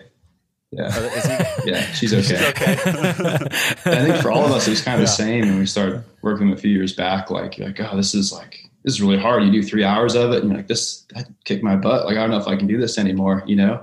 And you just get better. Now I can do it for, I could do it all day. Like, I could ride that two seventy to two ninety zone until like, like, I don't know, probably for ten hours, you know? So I think you just, your body just adapts. And then he's like, oh, you're getting better at that. Let's, uh, let's start making it harder and put some L T intervals in there, or we'll do some thirty thirties, or like, you're just always adapting it and always changing. Like you guys mentioned, if you do the same thing over and over, you're just not going to get faster. Like you're just going to get static and you're going to plateau. And eventually you might even go backwards. So he just gets constantly making it harder, whether that's mm-hmm. changing the duration, adding more intervals. Um, obviously as your F T P goes up, that zone goes up too. So yeah, that's, mm-hmm. I, I, I thank you for uh, getting us insight in your training. And my whole point on this is not that no pros do polarize, but just, I actually, I don't know any that do, but uh, in cycling, there are other sports for sure that didn't at first. There's some pros who they found about polarize and they went to it, but I don't know any. Keegan, do you know any personally who like their whole career they've done polarize and that's how they got to where they're at? Um, I don't know. It's hard to say. I do know a few roadies who just do a lot of like really, really easy, like zone one rides. Like they'll go, it's, it's kind of like low zone two, but they'll go ride like six, seven hours of like that super low, easy zone. And in my mind, like you're kind of just wasting your time. Like you can get the same amount of work done in four hours if you just ride a little harder. Um, so I think like, obviously maybe it's a little bit different, but I think, um, yeah, it's like kind of goes back to the whole junk miles thing. If you're just out there like aimlessly pedaling for six or seven hours, like what are you doing? Mm-hmm. Like you're missing out on recovery time at the very least, right? Yeah, like exactly. And I think three hours extra that yeah. you could have been recovering. And if you're looking at K Js, like you can go do like, I can go do close to four thousand K Js in four hours if you're like on the gas the whole time, or you can do four thousand K Js in seven hours. So, um, mm. yeah, that's, that's that. And yeah. I think anyways, uh, My my point is just that because uh, I mean, I triggered about probably three hundred people who are going to at me now on our forum, but it's just not one hundred percent of the pros. That's what I'm. That's all I'm saying no, is it's not it's one hundred percent not, but, of the pros doing polarized. Yeah, but go back to polarized. Our easy rides are really easy. And I think a lot of people don't fully understand that. Like I'll go out and ride like mm-hmm. one hundred to one hundred twenty watts on my recovery rides. I just super easy, just barely turning the pedal. So like you got to have your easy days, and then you have to have your hard days. Cool. But there's not a whole it, lot of like middle ground. I got, I got to say this, John. Just because you do easy rides does not mean you're doing polarized. Okay. No. Yes, is, and that's actually what I want to clarify. Of tempo sweet spot threshold. Correct. Yeah, I yeah. want to clarify that because Keegan, when you say your easy rides, how long is your easy ride? Uh, about hour to hour and a half.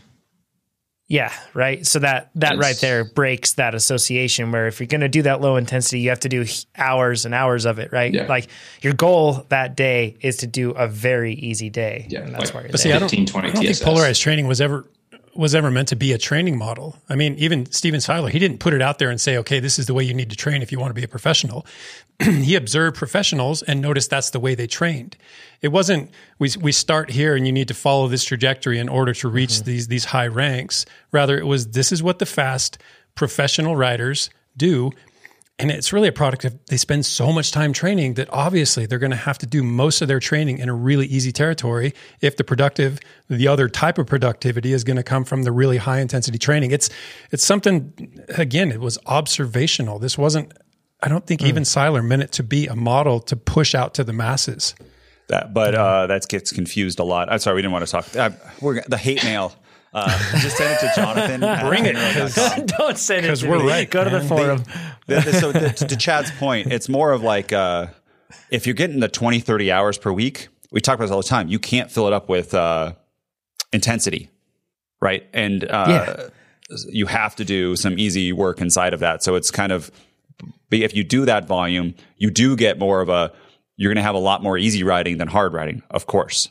Um, and now the question is, well, then if you can only do three hours per week, should you have the same percentage of easy to hard that someone with thirty? And we absolutely think no way. Hard uh, no. Hard no, right? Mm-hmm. That's, you're not going to get the same gains. And as you increase it, you're going to be doing more and more easy stuff for volume just because you can't recover from those, uh, those high, hard intensity workouts. But we also think that there is benefit to threshold, sweet spot, and in certain cases, tempo work too. Uh, where it's not just all V O two max, like long intervals. A lot of ways to skin the cat. Oh, geez, Chad. There we go. Chad dropped it himself. Um, it, I, I just want to share this too, because I think it's really important to keep him, to go back to what Chad said actually a couple times throughout this, which fantastic job, by the way. Thanks, Chad, for organizing all that information sure. to that. But it should be a specific approach to where your goals, to what your goals are, and then where you're at at the moment. And as a result, that means it needs to change, and, and training does change, and it should go throughout that, right? You should have periodized training, and you shift through that. And I, it's so hard because I see athletes that, you know, only have six hours a week, and they're like, oh, well, when I need to change, what I need to do is I need to go one hundred eighty degrees and I need to like go and do something that's entirely different from what I'm currently doing and change it up. No, no, it's just, It's it's measured. It's strategic. It's something that is trending appropriately. Training energy systems as they're progressing, uh, as they're progressing, and doing that appropriately. Um, it's it's just uh, this is going to create a ton of conversation on the forum, and I'm super excited actually for that, because hopefully what this has done, if you've listened to what we've said here and what Chad has laid out, um, it's scientific and reasonable. So. Also, it's to to hear what Keegan does doesn't mean that all of us should go do what Keegan does. We should do what we need to do. That's what Chad said in this, right? So that's a it's an important point too. If we, I mean, Ryan Standish, TrainerRoad employee, also uh, pro racer, he's just tried to do what Keegan does plenty of times because they live together, and it's blown Ryan completely out of the water um, time after time. So it's, you know, we're not just supposed to do what somebody else does. Um, but super interesting conversation on this. And Chad, thanks for breaking it down. One more plug for this that I want to share is there's a, a blog post that we have that's called What is Lactate Threshold and How to Train It? And Sean, one of our copywriters, wrote this one. It's fantastic. And he has a bunch of references, references in here and breaks this down very clearly. And a lot of it kind of deals with what you're talking about in this case, um, Cody, which is how to train threshold and how to raise it. So uh, hopefully this is helpful for that one. And hopefully your group ride is long enough so that you can relay exactly what Chad said the whole way through, and then everybody will understand everything. So uh, let's cover John's question, and then we're going to get into rapid fire. Sound good, Chad? Yep. Cool. Okay. Uh, John says, I'm a triathlete, mostly, mostly half distance. I have no problems fueling during the cycling leg of a race, but when it comes to the run, I really struggle. Nate, that's actually common, right? For triathletes, uh, it's a common thing to hear from triathletes. Yeah, it's much harder to digest when you're running, and by the time you get there, you usually have had, like, there's so much fatigue on the body. You might be overheated. Uh, you're, uh, you've already eaten a whole bunch of food, and you're just exhausted. Yeah, so it's like many factors all coming to a head at yeah. the same time. Uh, he says, gels seem to be easier than fluids with the sloshing around in the stomach whilst running, but they only seem to be made of one carbohydrate source, so limited as to how many grams of carbs they can provide. On my bike, my drinks are normally one hundred grams of carbs with two to one blend. And I'm sure he's saying two to one blend of glucose to fructose, by the way. So he says, I use the watery S I S gels, okay. so I don't have time to, so I don't have to time nutrition with aid stations, but I need more fuel than the twenty-two grams of maltodextrin they provide. I'm hoping for some for sixty grams of mixed carb sources. I know Maurten gel, and that's M A U R T E N, uh, makes a blended gel, but it's only it's still only twenty-five grams. And if it's like the drink, you shouldn't consume. Or if it's like the drink, you shouldn't consume it with other fuel sources because it messes with absorption, according to them. Uh, not to mention how expensive they are. And yeah, they are extremely expensive. So his question: how do I, in quotes, high octane fuel whilst running? Um, so he says this is a question for Nate, but also for the rest of us, since we'll be doing triathlon. Keegan, you're not included in doing triathlon, I don't think. Uh, we've challenged you to a lot of things, but we won't include you on the tri challenge. so, uh, ch- yeah. Chad, uh, where, where do you want to start with this one? Okay. Well, first off, you know, Nate's definitely the guy with experience, but I'm the guy with the science. So I'm going to share the science. Oh, snap. Um, I can't, uh, it's not an insult. I just, I can't relate on the, on the experience side of things. Duathlons sure. were the closest I came. That's not the same thing. Okay. So, I'm going to break this down into fueling in general, just to kind of set the stage. And then I want to talk about gut sloshing specifically to you, John, because it's a, it's a common issue. I think a lot of people will benefit from some little bits of insight. And then I want to talk about some potential run fuel solutions. So how to fuel your run without incurring these issues. And then I'm just going to give you a single recommendation to wrap it all up. Okay. So relative to fueling, we got a, a couple things, a few objectives all have to align. We, we need to meet caloric demands for the, for the work we're doing. We need to avoid dehydration in the process, and we really want to avoid G I distress because it can hamper performance drastically. The rate of carbohydrate absorption is intensity dependent. So, you know, getting out of the stomach and into the gut, or the small intestine specifically, and into the bloodstream is is largely dependent on how hard you're going. And the rate slows as intensity increases and the ease of digestion becomes more and more crucial. Harder you work, the more easily digestible your your, your foods need to be. So typically we start with simpler foods to begin with. You know, it's going to be largely carbohydrate based, if not entirely. And then as we go up that intensity ladder, simpler forms of carbohydrate in, in simpler formats. So with long rides in the ballpark of, you know, roughly two to three hours at lower intensities, what you've described, you know, sixty grams an hour all the way down to like thirty grams an hour, depending on intensity, on intensity seem to suffice. And that's, you know, we're talking, if we put these, all of this in terms of gels, gels, let's just peg them at about twenty grams of carbohydrate per, easy math. That's three to, you know, it's two to three gels there, hmm. roughly. When you, and we talked about this a lot last week, when you're doing short, really high intensity, roughly an hour or less, you can get away with zero carbohydrate up to a very small amount. So zero in the case of mouth rinse, maybe up to twenty grams per hour if you're actually sipping that carbohydrate fluid. And it's going to be fluid in that case. And then when we get into the longer, moderate intensity work and we start to push into the ultra endurance realm, really anything over three hours, and whether or not that qualifies for ultra endurance in your opinion or your, your definition, it doesn't really matter. Once we push above three hours, the impetus pushes way more in terms of nutrition towards preventing or postponing glycogen depletion. That's mm-hmm. that's the end game. That's that's all we're really worried about at that point. One thing so I want to share really quick with this, Chad, I just want to make sure, because somebody's going to hear this and say that you told them to do this. Um, when Chad says short, about an hour, high intensity, you can get away with a mouth rinse or small sips is what Chad was saying. Just because you can doesn't mean you should. That's yeah. an important detail to keep in mind. So yeah. So even the lower end of that, twenty grams an hour, just a little bit of carbohydrate, that, be, that would be the equivalent of a single gel over the course of that hour effort. Mm-hmm. You don't need much, uh, assuming you came into it not depleted, which why would you do that? So based on, so this has been demonstrated based on the science, there's a whole lot of research. sixty grams an hour is tolerated by most, and that can be in, in, in the form of a single sugar. You know, we know that, that those carbohydrate transporters can deal with about a gram a minute. sixty grams it is. We later learned that, okay, now if we use different transporters, different types of sugar, we can push that up to ninety grams pretty safely for most people. And for what it's worth, that seems to be the sweet spot. Most studies right around land right around ninety for efforts pushing above three hours. It doesn't matter if you can tolerate more. It doesn't matter if you can get away with less. A lot of them reside right around ninety for the best performance. Uh, but way back in two thousand eight, we saw the even higher end of this where uh, Oscar, you can drop in, or maybe it's Oscar, you can drop in, and, and colleagues noticed that, or noted that they had athletes go all the way up to one hundred forty-four grams ingested per hour. Now that is ingested, that just means their gut could tolerate it. In terms of oxidation, the muscles only utilized about one hundred five grams of that, but that's not a bad thing. It doesn't necessarily mean it was dwelling on the gut causing G I distress. Rather, it was probably being chained in the liver or in the muscles and, and restocking glycogen stores. Mm. So this study led them to term uh, come up with the term oxidation efficiency, and that's the difference between the amount of carbohydrate ingested versus that oxidized. And obviously we want that oxidation efficiency to be higher because the benefit of a higher oxidation efficiency, it, one benefit of it anyway, is that there's less potential for G I distress. Exactly what I just said. It's not sitting in the gut.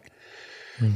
So th- this study also pointed out that, you know, f- for... F- every bit of greater exogenous carbohydrate intake, so the, the stuff you actually put in your mouth, the greater preservation, assuming it's oxidized, absorbed and oxidized, the greater endogenous or glycogen preservation that takes place. So again, when we're trying to push back that glycogen depletion, intaking more carbohydrates on the fly is a large part of what helps us do that, maybe all of it. Okay, so a couple notes tied to this study and a, a myriad others that I read over the course of the last few days. in the last few years, um, is that all signs point to a blend of fructose and glucose, whether or not that glucose is glucose or maltodextrin, which is a really rapidly burning and uh, flavorless and tolerated by many better than glucose. Either way, we're talking fructose glucose, glucose blend, just like Keegan alluded to or mentioned. And it seems to be best in a zero point five to one to one ratio. So whether you're going, you know, sixty grams of glucose and then another thirty of fructose, there's your zero point five to one, or you're going sixty and sixty for that big one twenty. There, there, there's mm-hmm. your there's your one to one ratio. And that's the one for what it's also should be mentioned. seems to yield the best performance. First off, there's the fast, fastest absorption occurred at this one-to-one ratio, and that probably had to do with the fast, and, and that led to the fact that there was less bloating with this particular combination. So the point being here is that even if you're only looking to take in sixty grams per hour, you might be better suited or might be better rewarded by splitting that thirty grams fructose, thirty grams glucose. And this mm. is some so new... I, Sorry, this is some new it science is. that it's it's it's pretty new, because it was the the two to one ratio, and now people, and there's some drinks actually coming out with the one to one ratio, which is pretty mm-hmm. interesting. Mm-hmm. It yeah. just and and if I and that's actually, like he mentioned here in the beginning, one of the benefits he was talking about of those Maurten gels is they have a one to zero point eight ratio um, yeah. is is th- is theirs, and but the cost that he mentioned is is is pretty tough. So yeah, has anybody we'll here actually that. Sorry to, to break this up really quick, Chad? Has anybody here tried a one to one ratio versus a two to one in a back to back scenario and noted any differences? I did this just recently. No, um, but we have we should mix it. Because I we have bulk fructose and bulk maltodextrin. Yeah, I did this two weeks ago, and I tested them and had very similar workouts two days after each other. I kept everything else I ate the exact same for the day before and through the day uh, of both of them. And I felt like I noticed re- like increased relative ease in terms of like lower R P E when I was riding the workout when I had the one to zero point eight. Um, so I just followed that ratio. What's that? How many grams per hour in your case? I was doing eighty grams an hour. Yeah. So see that, that, that kind of drives home the point. I mean, even if you could get away with sixty of glucose and twenty, why would you try to nearly overwhelm or saturate those particular protein transporters mm-hmm. and, and put it all on the glucose side when you can kind of make the balance a little more even and split it up? And I think that's, I think that's why. And I think mm-hmm. that's what the, the, the research is trying to point us at, is that this absorption is improved when we're not pushing one of those uh, transporters to its limit. Yeah, my concern, uh, the, what I don't know is how that would act if it was a four-hour race, right? Like, and if I was continually taking it on, because I haven't done that yet with the one to zero point eight, but I have both of them mixed, so I want to be able to test that out and see how it works. John, I, I suggest, because placebo is a real thing, you should mm-hmm. have Sarah mix them for you. And just label them, and not so you don't know in your training. Yes. Yep. And yeah, do it make for it a blind. While. Write down your little notes, and then figure out what it is. Yeah, I That'd agree. Be- it's also worth it, and and just to reiterate what I said there, one to two hour workouts versus four and above. Like your gut can do some different things with nutrition. Kind of that compounding fe- effect can add up when you're talking about hours and hours, uh, something long. So we. Before it's we tricky. Get to the end, we have to hear what Keegan eats on these huge long rides, because he eats a variety of foods I've never seen anybody eat, and it's very interesting. Interesting. Yes, we will cover that. Okay, so to get do you get back on track here? That, another note that needs to be accounted for is intensity. When you're you're sitting back and you're determining these intended carbohydrate intakes, you have to consider how hard you're going to be working. For instance, you know if you're if you know you're going to be out there for a twelve hour Ironman, then one hundred twenty grams per hour, probably not a great idea. It's probably not necessary. It probably is going to put you in a bad way. You might not even need ninety grams per hour. I mean, the, the, the work rate here becomes the driving factor. And that's something that we can measure on the bike. And frankly, that's where the bulk of your calories are going to come. So the difference between working at one hundred fifty watts for six hours on the bike versus three hundred watts for four and a half hours on the bike, very different energy demands, very different amounts of carbohydrate necessary. Mm-hmm. Okay, so... Uh, We're talking to we're talking to John, right? Probably should have jotted that yes. down. Okay, John. In terms of high carbohydrate intake solely via fluids, that's pretty challenging business. Uh, the, the volume necessary is is probably the biggest uh, rate limiting factor, if you will. Uh, the, the study roughly ten years ago compared gel versus drink, and again, Eucondrup is in the mix along with Trent Stellingworth, a lot of really reputable names, and they used well-trained cyclists, and they noted that drinking challenges at one point five grams per minute. So if you're chasing that ninety grams per hour intake, even if you're going with a solution, or if you are going with a solution that's pretty typical, pretty standard of most energy drinks, four to eight percent solution, you're going to have to drink anywhere from a liter to two and a half liters per hour. Per hour. So you know, mag- you know, multiply that times however many hours you're going to be on the bike. That's a heck of a lot of fluid to cart around. And to put it in perspective, those regular sized water bottles are about five hundred milliliters. The tall ones are about seven fifty, you know, give or take fifty mils. So that's that's quite a lot of fluid. Nate's, okay. Nate's nodding his head over here because I think, Nate, you're you're thinking about the fluid loss that you have. You lose a lot of fluid, so you have to replace a lot. No, I, I drink at least a liter per hour when I train. And I, yeah, and Nate is liter bottles. He's an exception, nice. though. He he's someone who can put away a lot of a lot of everything. Really, he can deal with everything. a lot of carbohydrate. He can deal with a lot of fluid. He's Popeyes. He, I, I don't know if you're an outlier exactly, but you are definitely way far that way. Okay, so now you take that same solution and you bump it up to ten percent. And now we're you know, kind of introducing hydration issues into it, and it's more carbohydrate on the gut. So in order to get that same ninety grams, ninety grams per hour, we're talking about nine hundred milliliters of fluid ingested. So again, we're pushing up towards two full bottles per hour. Hmm. So th- this same study showed that you ha- they had these athletes experience roughly the same oxidation rates, whether it was gel or drink on the bike. So the, it was still getting into the muscles. It was still getting utilized. It wasn't sitting on the gut. Didn't matter whether it was in the form of fluid or in the form of gels. And obviously the gels are going to be chased with some liquid. So the one takeaway here is that this presents a strong case for, for uh, cutting carbohydrate drinks with carbohydrate gels and maybe even some solids. And again, intensity has to be considered. You can't dump a bunch of solids into the system if you're going all out. Uh, another takeaway is that one hundred percent liquids can be done.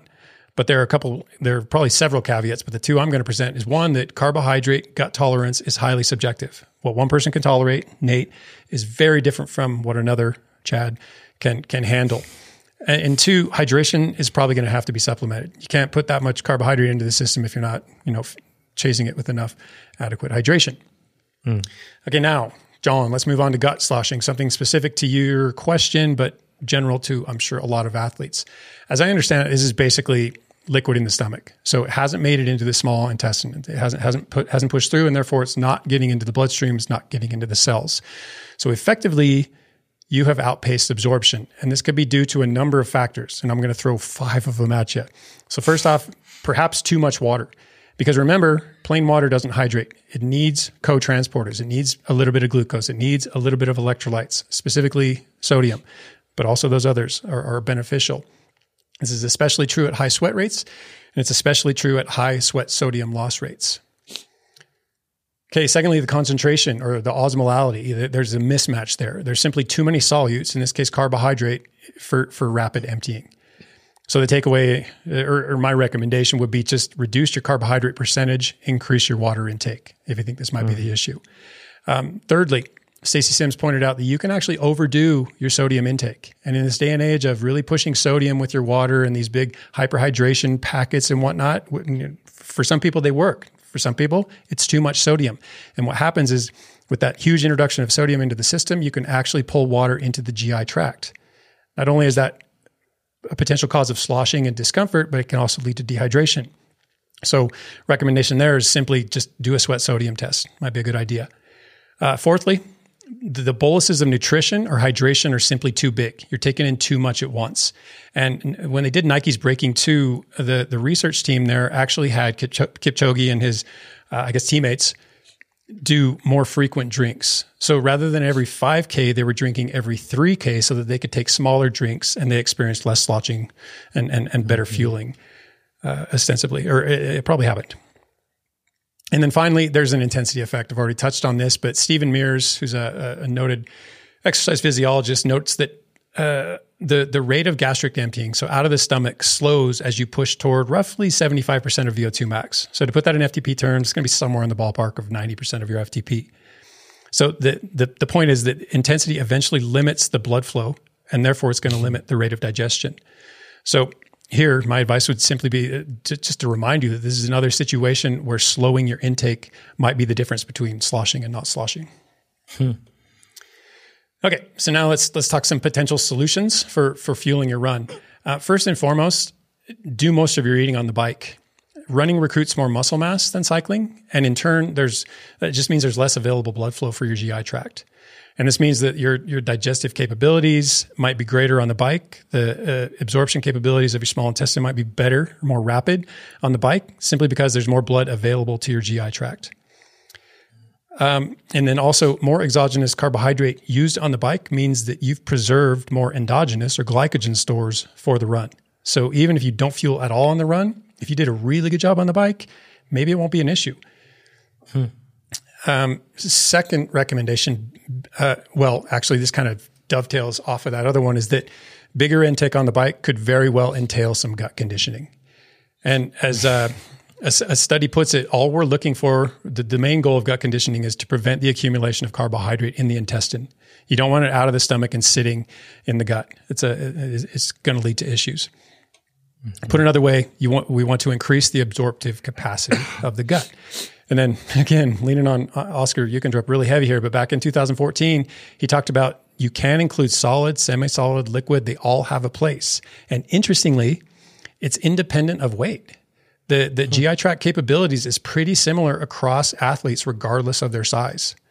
So it's always baffled me why they don't put these recommendations in, in, you know, per kilogram recommendations. Rather, it's just ninety grams per hour, sixty grams per hour, one forty-four, because, because of that. Um, and then on top of it, training status, you know, whether you're recreational or elite, it doesn't really matter either. I mean, you're burning this, you're, you're putting out this many watts, you need this much carbohydrate to fuel it. So uh, takeaway here is that more daily carbohydrate intake can increase your gut carbohydrate transporters. So if you're going to condition the gut, you simply have to start eating more carbohydrate.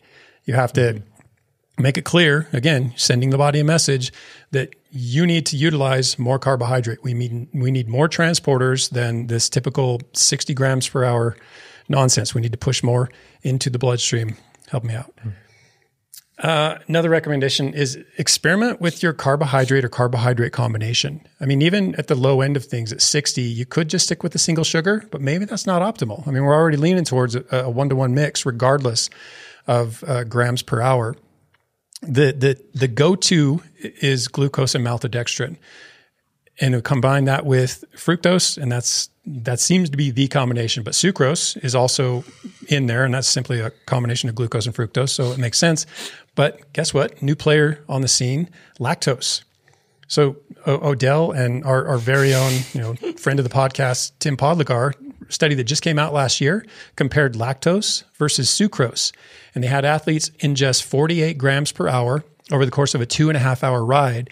And they found comparable carbohydrate oxidation rates regardless between lactose of all things and sucrose. They also found that lactate, lactate, lactose utilized significantly less endogenous carbohydrate. So it had a better glycogen sparing effect, and that there were significantly higher fat oxidation rates when they used lactose, which kind of, kind of, kind of works out, right? If they're sparing glycogen, where's that energy come from? Well, it looks like some of it at least is coming from fat. To be clear, I'm not suggesting that you gulp down a pint of milk on a hot day's ride, but I've, I've done this in a gas station where we stopped for long enough to, to grab some chocolate milk or something. And I had a good ride. It actually saved me on the, the wrong side of Mount Rose one time.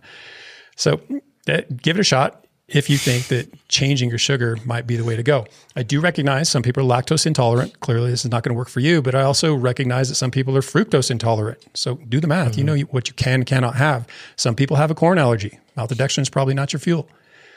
Mm-hmm. So my advice here is that the experimentation could yield a better carbohydrate or carbohydrate mix or carbohydrate format. Okay, I'm going to wrap this up pretty quickly here. Let's talk quickly about isotonic gels because you did mention it. I, I feel like the limitation there is clearly the amount of fluid to carbohydrate ratio. It's not that much of a limitation if hydration is, if these gels are your primary resource for hydration, say, for instance, in, in the run and on a not particularly hot day. Um, but the takeaway is that either use these when the carbohydrate demand is low and perhaps the hydration end of things is a concern, or you got to bring a lot of them, or you got to mix them with solids, or you get lucky and the event is a Science and Sport sponsored event and they're at every aid station, mile on the mile. Okay. Now hydrogels, I don't, I don't I actually do want to go down this road because uh, there's a lot of criticism levied against them. And I do, uh, admittedly, the, the, the four most recent studies and perhaps the four only studies did have basically a consensus in that there's no difference in G I discomfort, no difference in performance, no difference in that exogenous carbohydrate o- oxidation rate, you know, what's coming into the body, what you're eating, no difference in blood glucose or free fatty acids compared to the non-alginated or the non-pectinated, whatever it is, carbohydrates. One study did say that the rate of, or did, did indicate that the rate of gastric emptying increased, but measuring gastric emptying is a bit challenging. And they pointed out how it could be potentially flawed. And they also noted that once it pushes into the small intestine, absorption appears to be delayed due to the encapsulation. So this, this you know, kind of negates that metabolic benefit of rapid emptying. However, I see that as a potentially good thing in the case of low and slow events. It absorbs mm-hmm. more slowly. Why, why would that be a bad thing? In further defense of these hydrogels, anyone with with a sensitive stomach who needs it out of the gut quickly could definitely benefit. Also, they haven't done any higher intensity experiments with it so far. Doesn't really make sense to me that it would pan out, but we don't know. Mm. And then, like Nate said, the placebo effect is real. There's a preference issue. What if you just like it? What if you like the mouthfeel? What if you like the the low flavor? For whatever reason it works for you, go for it. And there are no downsides on record. No research has shown any reason not to use these over regular gels, aside from perhaps the cost. And, you know, wake up call, it, I'm super partial to maple syrup packets these days. Those things are like three bucks a pop. So they're not a heck of a lot cheaper. And relative to Martin's, they probably don't convey as much carbohydrate. Mm-hmm. Okay. One last thing, it just an honorable mention because I've talked about it before and I know we're going to get the question. UCAN has, uh, I think it's trademarked. I think it's theirs entirely, super starch. And what that is, is a high molecular weight, hydrothermally modified, waxy maize starch. So basically it's cornstarch, but it's not just cornstarch. It's been modified such that these are really big molecules of cornstarch. So when it's in the gut, it simply breaks down slowly. It's just like glycogen breaks down slower than glucose. It has to be unchained, so to speak. Mm-hmm. So for something low and slow, like ultra endurance events, this could very well be a proper fit. I do think it's at least worth experimentation for people who are having issues. So John, mm-hmm. my, my final single recommendation is that you have to experiment with your fueling. And you got to do this during workouts, during simulations, triathlon simulations, uh, lower priority events, even bricks. You as a triathlete, you can you can do this coming off the bike and see how things work. And then to further that, you got to do this until you get it right. You got to keep experimenting because this is a process like anything else. So if you haven't figured it out, keep trying. Mm. Okay, John. Uh, ooh, I'm muted. Nate, you're, oh, you're on mute I'm still. I'm sorry. Ooh, I was sneezing a bunch. Okay. John, you say something that on the run, a lot of those carbohydrate sources seem to be limited by only one carb source, like uh, glucose. But there is something that is in, I love when triathlons do this, but this is my go-to drink, or at least it was when I was running, is flat Coke. Flat Coke has high fructose corn syrup. And that is fifty-five percent fructose, forty-five percent glucose. And uh, it's easy to digest. It's pretty good. And then it has caffeine in it. So that mm-hmm. also is going to help you on the run at the end of that race. You could take in that some. Checks all the boxes. Yeah. Mm-hmm. And then uh, the, well, the two things, it has some sodium in it too. But the things you could do and what people do, what I've done too, you could do a little bit of like, sometimes I'll have like Gatorade Endurance or something, a higher salt uh, uh, carbohydrate drink, to get a little more glucose. And then it's, there's not so much palate fatigue too, especially in an Ironman. And then also, uh, you can carry your, um, so salt pills. If you know there's a specific amount of sodium that you need to be able to last through a very long race, like an Ironman, and most Ironman athletes do that, I would say, especially in hot conditions like Kona, uh, that can be super awesome. The hard part is when you're running, that extra weight is hard. And you know, there's might be uh, special needs somewhere through, but if you have to carry like ten gels on you, it's significant weight, especially then if they're like S I S gels. So being able on the run to leverage aid stations, I think is totally a, uh, is an advantage. It's a marginal gain for sure, but it's, a, it's definitely an advantage. It's just like in cycling too. If you are able to use the aid stations rather than carry like, I need my specific nutrition and you have to carry like four liters of water on your body. Uh, that's, mm-hmm. that's no good. Yeah, it's going to make you slow. Weight matters uh, when you're talking about liters of water, right? Um, yeah. Keegan, how about you? What do you prefer to fuel with? Um, Keegan's going to yeah, blow us out of the water.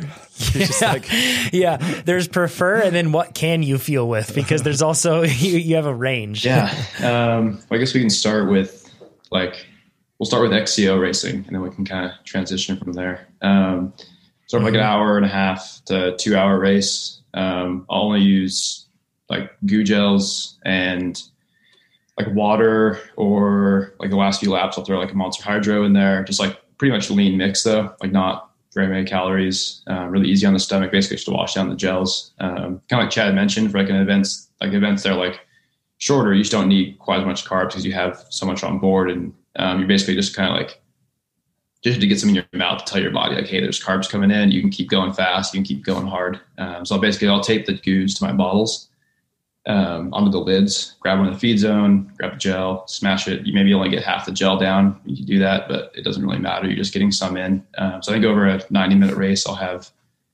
I don't know, probably four or five gels, which is, I mean, a fair bit of carbs. I mean, that's, I mean, twenty grams of gel. So that's about, I don't know, one hundred ish. Um, and then, yeah, just kind of chase it with water, and it's pretty simple, straightforward. Um, I think the key for me, I like having them taped to the bottle, just because then you get that bottle, that gel slapping around, being obnoxious, little bugger, and you just want to rip it off there and eat it to get rid of it. You don't want that thing sitting down there. Um, so that's kind of like my tip. Also, it, you don't have to carry as much weight. Carrying five gels in your pocket is about one hundred grams worth of weight. So people are like, oh, you're fighting over one hundred grams in your bike with titanium bolts and this and that. So why bother carrying food if you don't have to? If you can get it in the feed zone. Um, so that's kind of my thought. I do the same thing for marathon racing. Like if it's like a three hour Epic Rides event, I'll have like, I'll just double tape gels to the bottle. So I'll tape two on there. Um, and I'll just try and smash them both at once. It's not probably not optimal as far as like spacing and timing is concerned, but like on a mountain, in a mountain bike race, you're trying to like deal with single track and different things. Um, so you, you can kind of just take it when you can get it, and your body's, I don't think it cares too much as long as it gets it within that hour. Um, so I just try and either preload it or maybe have it a little bit late. It doesn't really matter. Um, that's kind of my, my thought. Mm. And then when it gets over that like three to four hour range, like for Telluride one hundred last year, or, uh, like the Belgian waffle ride, the gravel race I did. Um, I'll have a little bit of solid food early on. The gravel race you won, by the yeah. way, we should, we should clarify. You didn't just those. do the race. Yeah. You won it. Yeah. And, and yeah. you won Telluride too. Yeah. Yeah. Like, that's another. Yeah. So that's, uh, for those, I like to start off with a bit of solid food.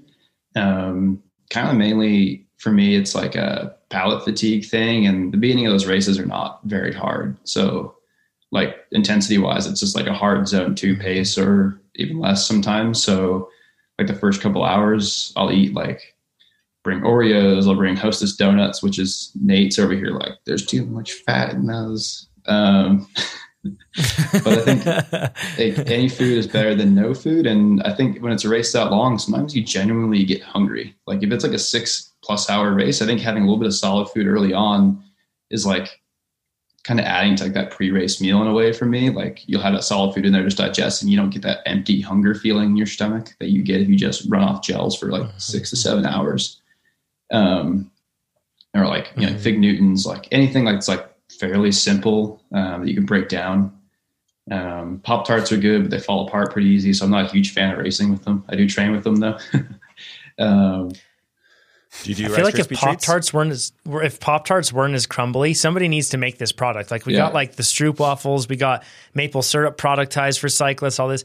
Somebody needs to make a Pop-Tart so, that actually isn't crumbly. And then if that's the case, pro tip, check, if you get the salted done. pretzel Pop-Tarts, they're actually softer and they don't crumble as easy in your pocket. So I've transitioned to training with those. They're also kind of a savory flavor, and they're also pretty good. Like it's like seventy grams of carbs in a packet of Pop-Tarts, and they're actually pretty low fat relative to other junk food, I think.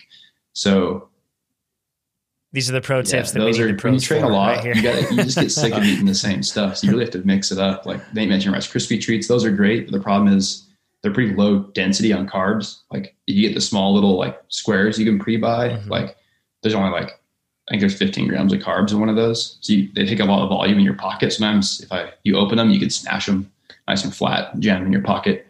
Um, so yeah, that's kind of like my tips for the longer races and, and training too. Like if you get like, even let's say like gels are more optimal or for liquid, but like, if you don't like eating it, you're not going to go in to eat it. And if you look forward to eating it, like I know for sure, I pull out a roll of Hostess donuts. Everyone in the pack is going to be like, oh man, I'm jealous. He's got donuts. Like that is, I'm like, so I'll just be whipping down these little crumb donuts. Um, yeah, that's kind of like, and as the race gets more intense, I transition to like just straight liquid and gels or chews. Um, I think like as a race goes on, you have to like focus more on just like straight carbs. And you also like, there's more, there might be attacks going, or maybe like there's more trail, you're losing focus. So you just need to stay on top of that stuff more. Um, and yeah, I did, I mean, I did the same program for Everest as well. Started off a little more solid food and slowly transitioned to goos and chews. Um, and even early on, like I'll still alternate. It's not like I'm just eating solid food. I think you have to like kind of factor, like add in a few gels and whatever else to keep that carbohydrate intake pretty high. Because if you just go off solid food, you're not going to digest it fast enough, and you're going to start getting behind on your carb intake, and then you're going to end up blowing out the back. So um, you do another one. Uh, you make sandwiches. Yeah, I've was, seen you do this with. So tell tell us about that. What kind um, of sandwiches? What do you put? So in? So yeah, you get the widest bread you can find generally. um, just as simple, like the stuff that melts in the toaster, you know, that kind of stuff. So you get that, and then you just use like I just will do like. strawberry jam or whatever, maybe just like a teeny, teeny bit of peanut butter, mainly for flavor more than anything. Sometimes just jam. And those are nice because you can smash them really thin. Um, you can smash, get them and slam a few of them in your pocket. Uh, so it's really like kind of preference, like whether you sit well on, and then you have to train with it too. Like I train with all this stuff all the time. So I kind of know what works for me and just do the same thing in racing. And like for those hard endurance rides, you can't eat super solid complex food, otherwise your stomach just is like, nah, get out of here, man. So you gotta like find the really simple simple things and um, still kind of roll in gels, and and if it's a the more intense the training ride is, like for a ride where it's like a hard endurance ride with like a bunch of L T intervals or whatever, I'll like pretty much just eat liquid and gels uh, or chews. Um, like John mentioned on a previous episode, like for mountain bike racing, I like to use the chew sometimes because you can just like pop a few and slam in your cheek, and then you can like slowly work on those on the descent on the single track, and that we have to worry about um, taking your hands off the bars. And sometimes they're kind of hard to eat, like when you're trying to squeeze them out of the packet or whatever. Don't ever stick them to your top tube or your stem. I think that's disgusting. Um, that's not a good tip. I see people do it, it makes me sick. So just it's not that hard to reach back in your pocket and grab them. Um, And my dentist probably hates me for it, but it works really well because you can just like slide one over the other side of the mouth, chew it, or they just slowly dissolve and they're gone. So teeth. I bet your pockets are just full of crumbs and stuff from multiple food at the end. Do you like ever get hungry and just reach in and pull out like, it's like Pop-Tart, donut, and sandwich? No, I got my pockets organized. So I've got like, I'll know the donuts are in one side, and I pack the goos like horizontal underneath. So I kind of have them ordered of what I want to eat mm-hmm. things. And then I normally stash trash like in the middle pocket, or just like shove the trash like in my leg, um, up in the leg band of my, pant- of my bibs. Because mm-hmm. if you litter, you're a horrible person. So don't ever throw trash off the bike. I'll yell at you for it. um, it's not that hard. You can get it out of your pocket. You can get it back into your pocket. That's that's the truth. That's the truth. Uh, so this is what, what Keegan is saying. Uh, he eats a lot on the bike, like a ton. I would say, do you, do you think you eat more relative to your competitors I when you're so. racing? Yeah. It's hard to say because I'm not always looking then, at what they're uh, doing. Although sometimes if I see someone eat, then I'm like, oh, I should eat. So, yeah. um, but I think so. Mm-hmm. Yeah. It's definitely in your mind though, to eat a lot, yeah. right? When you're racing. Yeah, I went through a phase where I set a timer then, on my, uh, my computer, and it would just like beep at me every twenty minutes or whatever, just so I'd remember to eat. And now it's just habit. So. Mm-hmm. Uh, the other part is, uh, you talked about this before, but the carb loading, whew. Keegan, I, I don't, besides you and Ryan are the only people I've seen that can match me eating before a race, uh, which is also, it gets a little competitive when in the same room, but it is insane. But I am like fifty pounds heavier than you. And the, that is, it, it's, it's just crazy, uh, to think. And that's too, it's, it's more mm-hmm. simple carbs and stuff. I think normal day to day, you said you eat a lot more of a well-balanced yeah. salad, like, you know, wholesome, nutritious food rather than like Rice Krispie treats and uh, I don't know what else we had. Mm-hmm. Lots of cereal. Although you eat a lot of cereal too, don't you? Evening yeah, cereal every night. So yeah. Tell us about this. Do we have time to talk about cereal, John, or not? No, we don't. We should move forward. Um, oh, cause sorry, Nate. Next time. Next time. Uh, we have a bunch of rapid fire questions that we're going to get to, and that's probably going to be it for the for this episode. But there are some great ones in here. So um, let's get into Michael's question. He says, rapid fire question and six stars for the product. By the way, if you're wondering, I don't know if six stars is now possible, but you can leave five star reviews on iTunes, and it would be super helpful for us. Or if you use the TrainerRoad app, rate it five stars as well. And if you feel like us or the app or the podcast don't deserve five stars, send it to us. Let us know at support at trainer road dot com, and then we will improve. So then six, we can earn that five star. Six stars is five stars with a comment saying how much you like us. That's six stars. Ooh, I like that. There we go. Good job, Nate. Um, so he says, and, and that's for the podcast, all the new ones included. I think he's talking about the Successful Athletes podcast and your general customer service. And thanks, customer service. Uh, we have a bunch of customer uh, service employees that are just awesome, and we appreciate them. Uh, he says, uh, say you were loaned a private jet with a pilot and all you need, where you would fly or where would you fly to if you had to pick one Strava segment each? Boom. And then he always also says, P S more beers with Chad. So we had a private jet. In other words, we could just go wherever we wanted. Which Strava segment would we actually target?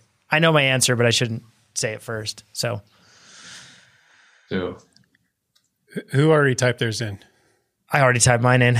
Oh yeah. That, well, that's, that's mine too. So you that's yours too. Be, yeah. Okay. Yeah. Then I'll lead. Um, if all you need is like, uh, means, and then he says all you need, if that means you have the fitness to get the K O M, cause that's a very important stipulation.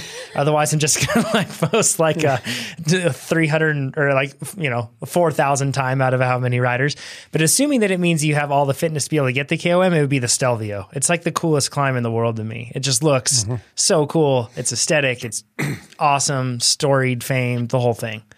Yeah, even before it. You typed that, I had already reasoned that, because when I rode several of those Italian climbs, including the Mortarolo, that was the climb. It, it was so fun. It wasn't terribly steep, and I, I still don't have a crack at it. I mean, low power and high body weight, it's, it's pretty much out of the question. But if I could just ride that over and over again every day, and even the backside of it, I'd, I'd be happy for the rest of my life. Now, if fitness, if just having all the fitness in the world isn't the case, like I have to go there with my current fitness, but I can get there. It's whatever segment Nate cares about most. That's what I would go for. So check. You're muted, Nate. And he's not I, coming I through. I hate this. Um, I uh, don't care about segments. So, I mean, I care a little bit, but not that. Like a ton. He cared. In, yeah, I have he no got K O Ms, I don't think. Keegan, he got pretty upset when, when we took his he K O M, did. didn't he? I did not get pretty upset. Him. I was, no. I'd said this before. I've got like, wow, Keegan took my K O M. Oh, like I'm so bad. Uh, Keegan and John working as a team. So I've got the U S national champion and John a national level rider, and they took it by like two minutes. Ooh, I feel so bad about myself. Like, I mean, you seem pretty fired up right now. So, you know, it's a lot of words. For not caring, that's for sure. Uh, Keegan, how about you? What I you, this is weird because you can actually get whichever one. The fitness part doesn't kind of matter, but what what what segment would be most Ooh, sought after for you? Pretty tough question. Honestly, I'd probably just have to say like the is it Mauna Kea, the one in Hawaii? Just because then I gotta get to hang out in Hawaii. Ooh. That's a nice place to be and a nice place to train. And it's, and fills, it's fills, so. I guess that's it. Oh, that's awesome. Nate, do you have one picked out in your mind? I don't think so. Well, I don't think I can get any of them. Assuming that you could just have the fitness to get one, which one would you really want of, above all?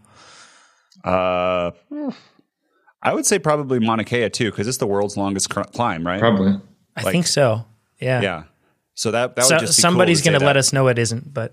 I, th- I know. It's, uh, it's yeah, so the, the elevation's crazy. How many feet, John? fourteen thousand or something like that? Yeah, it's uh, thirteen thousand is thirteen thousand six hundred twenty is the actual, like I think, elevation of the climb. But you climb a bit more than that because there's a short period where you descend. So it, you climb fourteen thousand feet, I think, yeah. overall. That'll be uh, Keegan and I's next challenge. Who can uh, have a lower time of Mauna Kea? But I get an e-bike. Wonder how that'll turn out. Ooh, there we go. Okay, now that's now that's closer. But the e-bike would run now, out of batteries, so it'd be a strategy game eco mode the whole way. Yeah, that's it. Okay, uh, next one. Maybe worth a rapid fire. Do you think the road feel in quotes stuff on smart trainers is even or is is ever even worth it? Is there any real advantage to riding on simulated ice or whatever or anything else? So I think. Back in the day, we used to talk like kind of quantify trainers or, or qualify them as like, this one has really good road feel, so it's good. Do you think that still applies, Nate? How do you feel about it? Um, absolutely.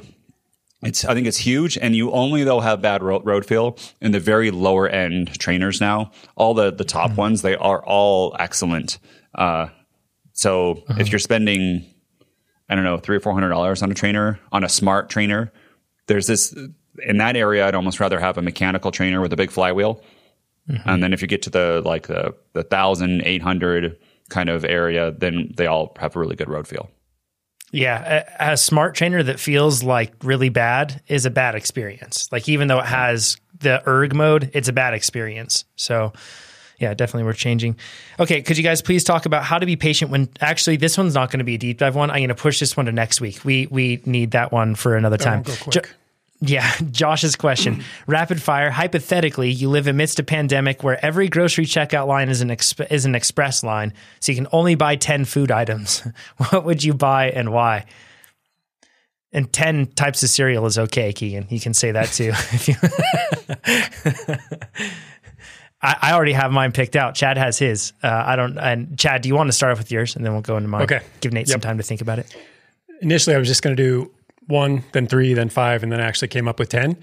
But recognize these are in order. So if I could only have one, it would be the first one. So in order of importance, peanut butter, then milk, mm.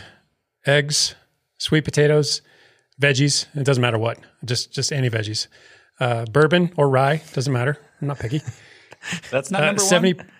I was going to say, is this inverse order? What are you getting at here? Depends how honest I'm being. No, I do want to stay alive. So peanut butter, uh, seventy percent or higher cacao content chocolate, um, preferably Ritual. Sourdough, although I'd rather just have a starter and get to pick something else. Rice, and then I'll close it out with an I P A. Some I P A. Ooh, good, good technicality with the starter there, Chad. I like that. Um, Okay, at mine would actually, I have the exact store picked out too. It would be the Whole Foods in Park City because I think they sell Ritual chocolate there. So that way I could shop there and check off one of the things on my list.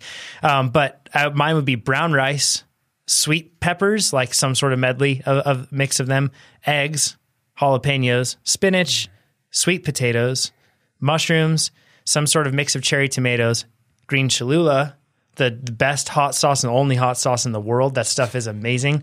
And then uh, Madagascar Ritual chocolate. It's the best. Um, Ritual's Madagascar stuff is incredible. But all of that actually, minus the chocolate, goes together to make basically anything. I can have that for breakfast, lunch, or dinner. It has a ton of different variety and it's really delicious. So that's like my go-to thing uh, that I would have. Um, okay. Nate's listing his out. I got it. Okay. Uh, this is hard. Potatoes, rice, chicken breast, mixed veggies, eggs, oatmeal. No one said coffee. John, I understand for you, but coffee, oh, I would yeah. die. Um, Good catch. Almond milk, bagels, salt. I would die without salt. Ooh. And then you need some olive oil uh, Ugh, to cook all those things and do all that stuff. And that That's that eleven, by anything. The way. Is that eleven? One, two, three, four, five, Which one are you seven, getting rid eight, of, Nate? Nine, this is ten. Crucial. Ooh, I'd probably get rid of the uh, either the rice or the bagels. One of those mm. two, but it would be hard to go. Mm-hmm. It'd be hard. Yeah. These are, these, this is a good mix. Uh, and my, mine's just centered around a, a specific meal, but you guys had a good idea on variety. Uh, Keegan, how about you? Ooh, um, so we're going to have to do peanut butter, um, cereal, mm. which I mean, I don't know. I couldn't really pick one. I'm just going to have to like blindly pick one off the aisle because that's just too hard. um, that's what I do with vegetables. I have to do that and do granola, which is a cereal, but it's also kind of not, you know, it's kind of its own thing. I do bananas, not, not green bananas. Let's just make that very clear. Um, oh, come pancake on, mix, get out of here. uh, eggs, coffee, almond milk, yogurt, and avocado. I think that's ten. So you're the pancake lord on Instagram. You're known as this, like people send their pancakes to you to, for you to rate them yeah. and qualify them. If you had to pick between pancakes and cereal, which one would you pick? I don't even know if I can make that decision. I'd probably like which child? I'd so probably have to pick. I'd probably have to pick pancakes. Honestly, if I had to pick, because they're more versatile. You can yeah. make them hey, savory, sweet. Your- you can do more with it. You know. Mm-hmm. In your mm-hmm. mix of this, maybe just answered it. But what are you going to put the avocado with? You're just going to eat it straight, just eat it. Or put it on pancakes with eggs. I mean, pancakes are kind of like bread. If you change it a little. I've actually, I do, I do do that sometimes. So that, that's probably what I would do. I just figured like, mm-hmm. avocado is kind of a good, like, I don't know, healthy thing to put on my list. So you gotta have something on there that's good for you. That's your health checkbox. Uh, yeah. Timmy's question. He says, rapid fire. What are your go-to cycling glasses? And do any of you wear contacts? And Keegan, you don't have to answer this one if contractual obligations, because I know that you're, kind of year is still your your program is still sorting out. So you don't have to answer this one if you don't want. But um, go-to cycling glasses. Chad, do you want to start? Because I think that you also need – I don't know if you wear contacts when you ride or what do you do? I do. That? Yeah. So I like Oakley. I think best optics, and they have a ton of styles to choose from. Plus they're just really solid glasses. And yes, I do wear contacts. I've gone the prescription route, but it's more trouble and expense than it's worth. So I just wear contacts and choose my glasses. Which Oakleys? Probably, um, are they iJack? No, no, Jawbones. Yeah. Jawbones. Yeah. The, the, yeah, the latest ones. Uh, I think like Garrett Thomas glasses, he's had the same ones for like twenty-two yeah. years. Um, I, I, I get it. He, he's, you know, if it ain't broke, it works for him. Nate, how about you? Um, I also do like Oakleys, and I don't forget the name of the big, the big, huge ones that are kind of new. Sutro. I like those too. I like those Sutro. on the yeah. mountain bike. And I just switched to, uh, one hundred percent for the road bike. These white ones, mm-hmm. I like how they look, and I think they they work pretty well.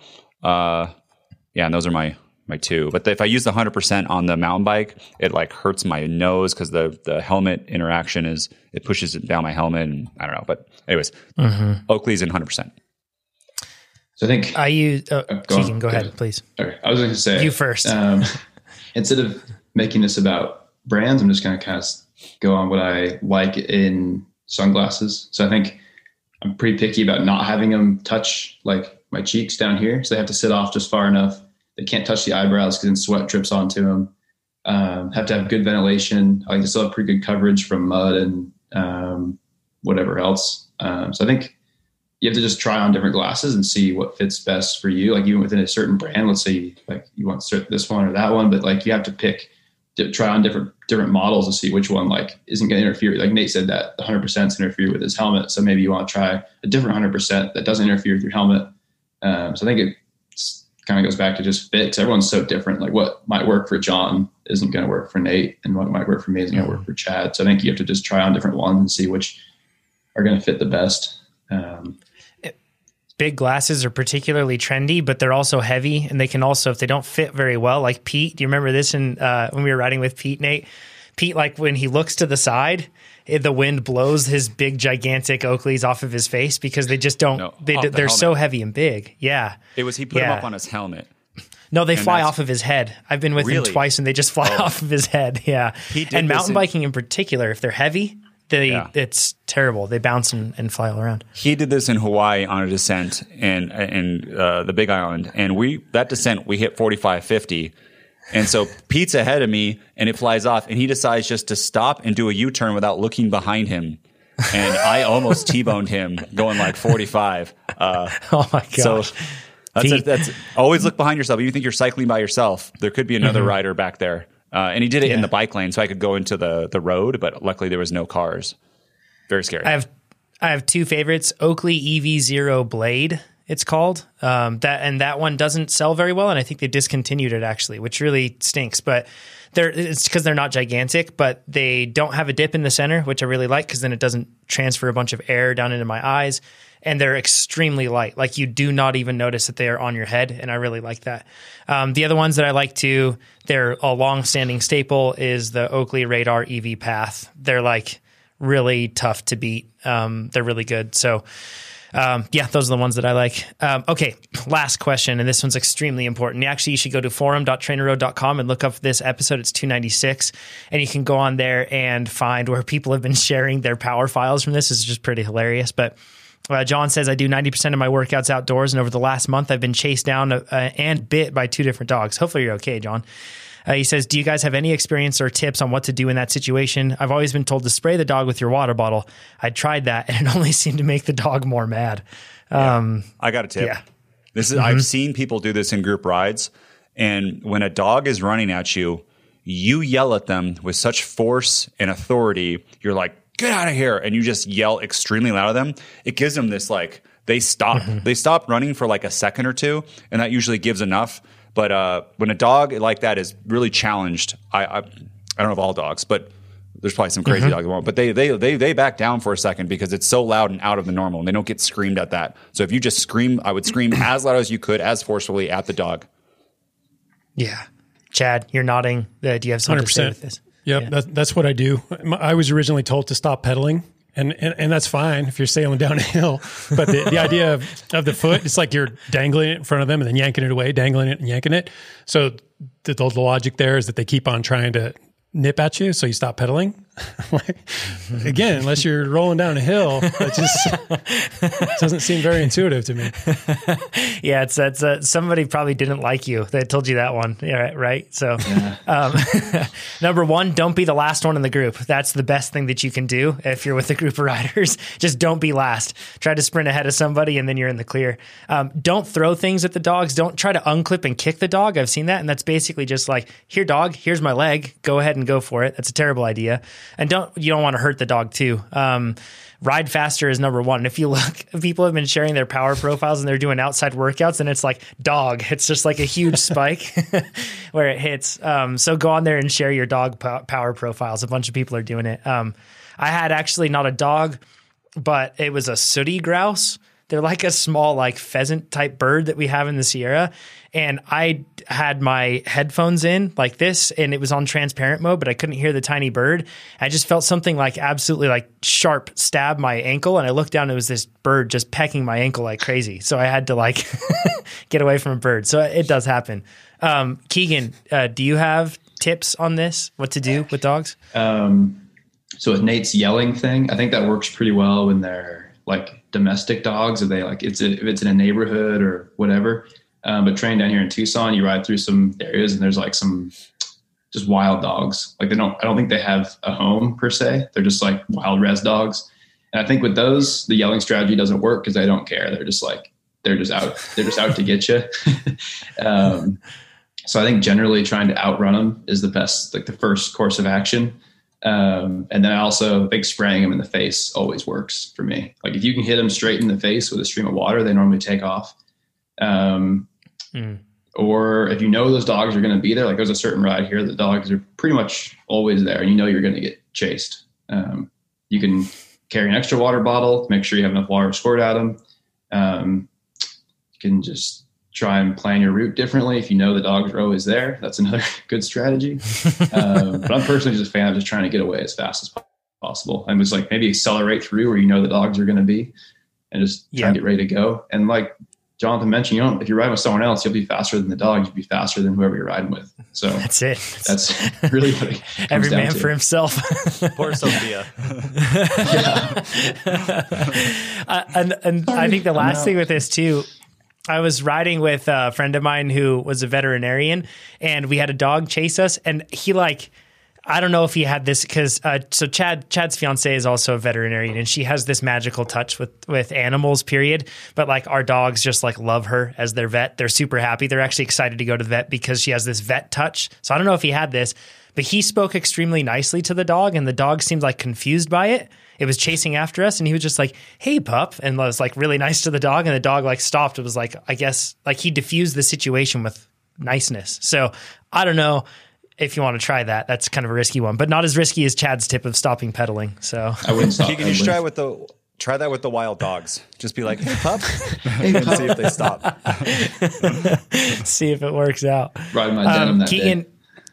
Yeah, yeah, seriously. Where can people uh, follow you and see everything that you're going to be doing this year? Yeah, I think I mean the best place is probably uh, Instagram at Kegels ninety-nine. I'm generally pretty good about keeping that updated and. Think I'm okay about replying to you. If I don't reply right away, I'm sorry. I, I just forgot. um, and then Strava is also good. If you like to see kind of what I'm up to training wise, that's, I put all my numbers on there. Everything is open. I don't hide anything. So if you're curious kind of what I'm doing about the tempo or uh, whatever else, you can go look for yourself and see what's going on. Um, yeah, I think those are kind of the two best places. Awesome. We're going to have you on throughout the year as well, by the way. Um, so you'll be a, a regular, uh, a semi-regular guest, I should say, on the podcast, joining us at different times. So looking forward to it and looking forward to a good year for you. Thanks for joining us, man. We appreciate it. And thanks everybody for joining us here live on YouTube. If you're watching now, give us a thumbs up. If you enjoyed the podcast, that's going to help other cyclists find it. And it'd be super helpful if you did that. Other helpful things that you can do is you can go to trainer road dot com and you can check it out, sign up, refer your friends, get them to do that. and subscribe to this podcast. You can do that, actually. You hit the subscribe thing, and then you can make it so it auto-downloads, so then you don't miss the episode when you're halfway through a long ride and you're out of cell service. You can still listen to it. So uh, do all that stuff, and we'll talk to you next week. Thanks, everybody. Thanks, Thanks. everybody.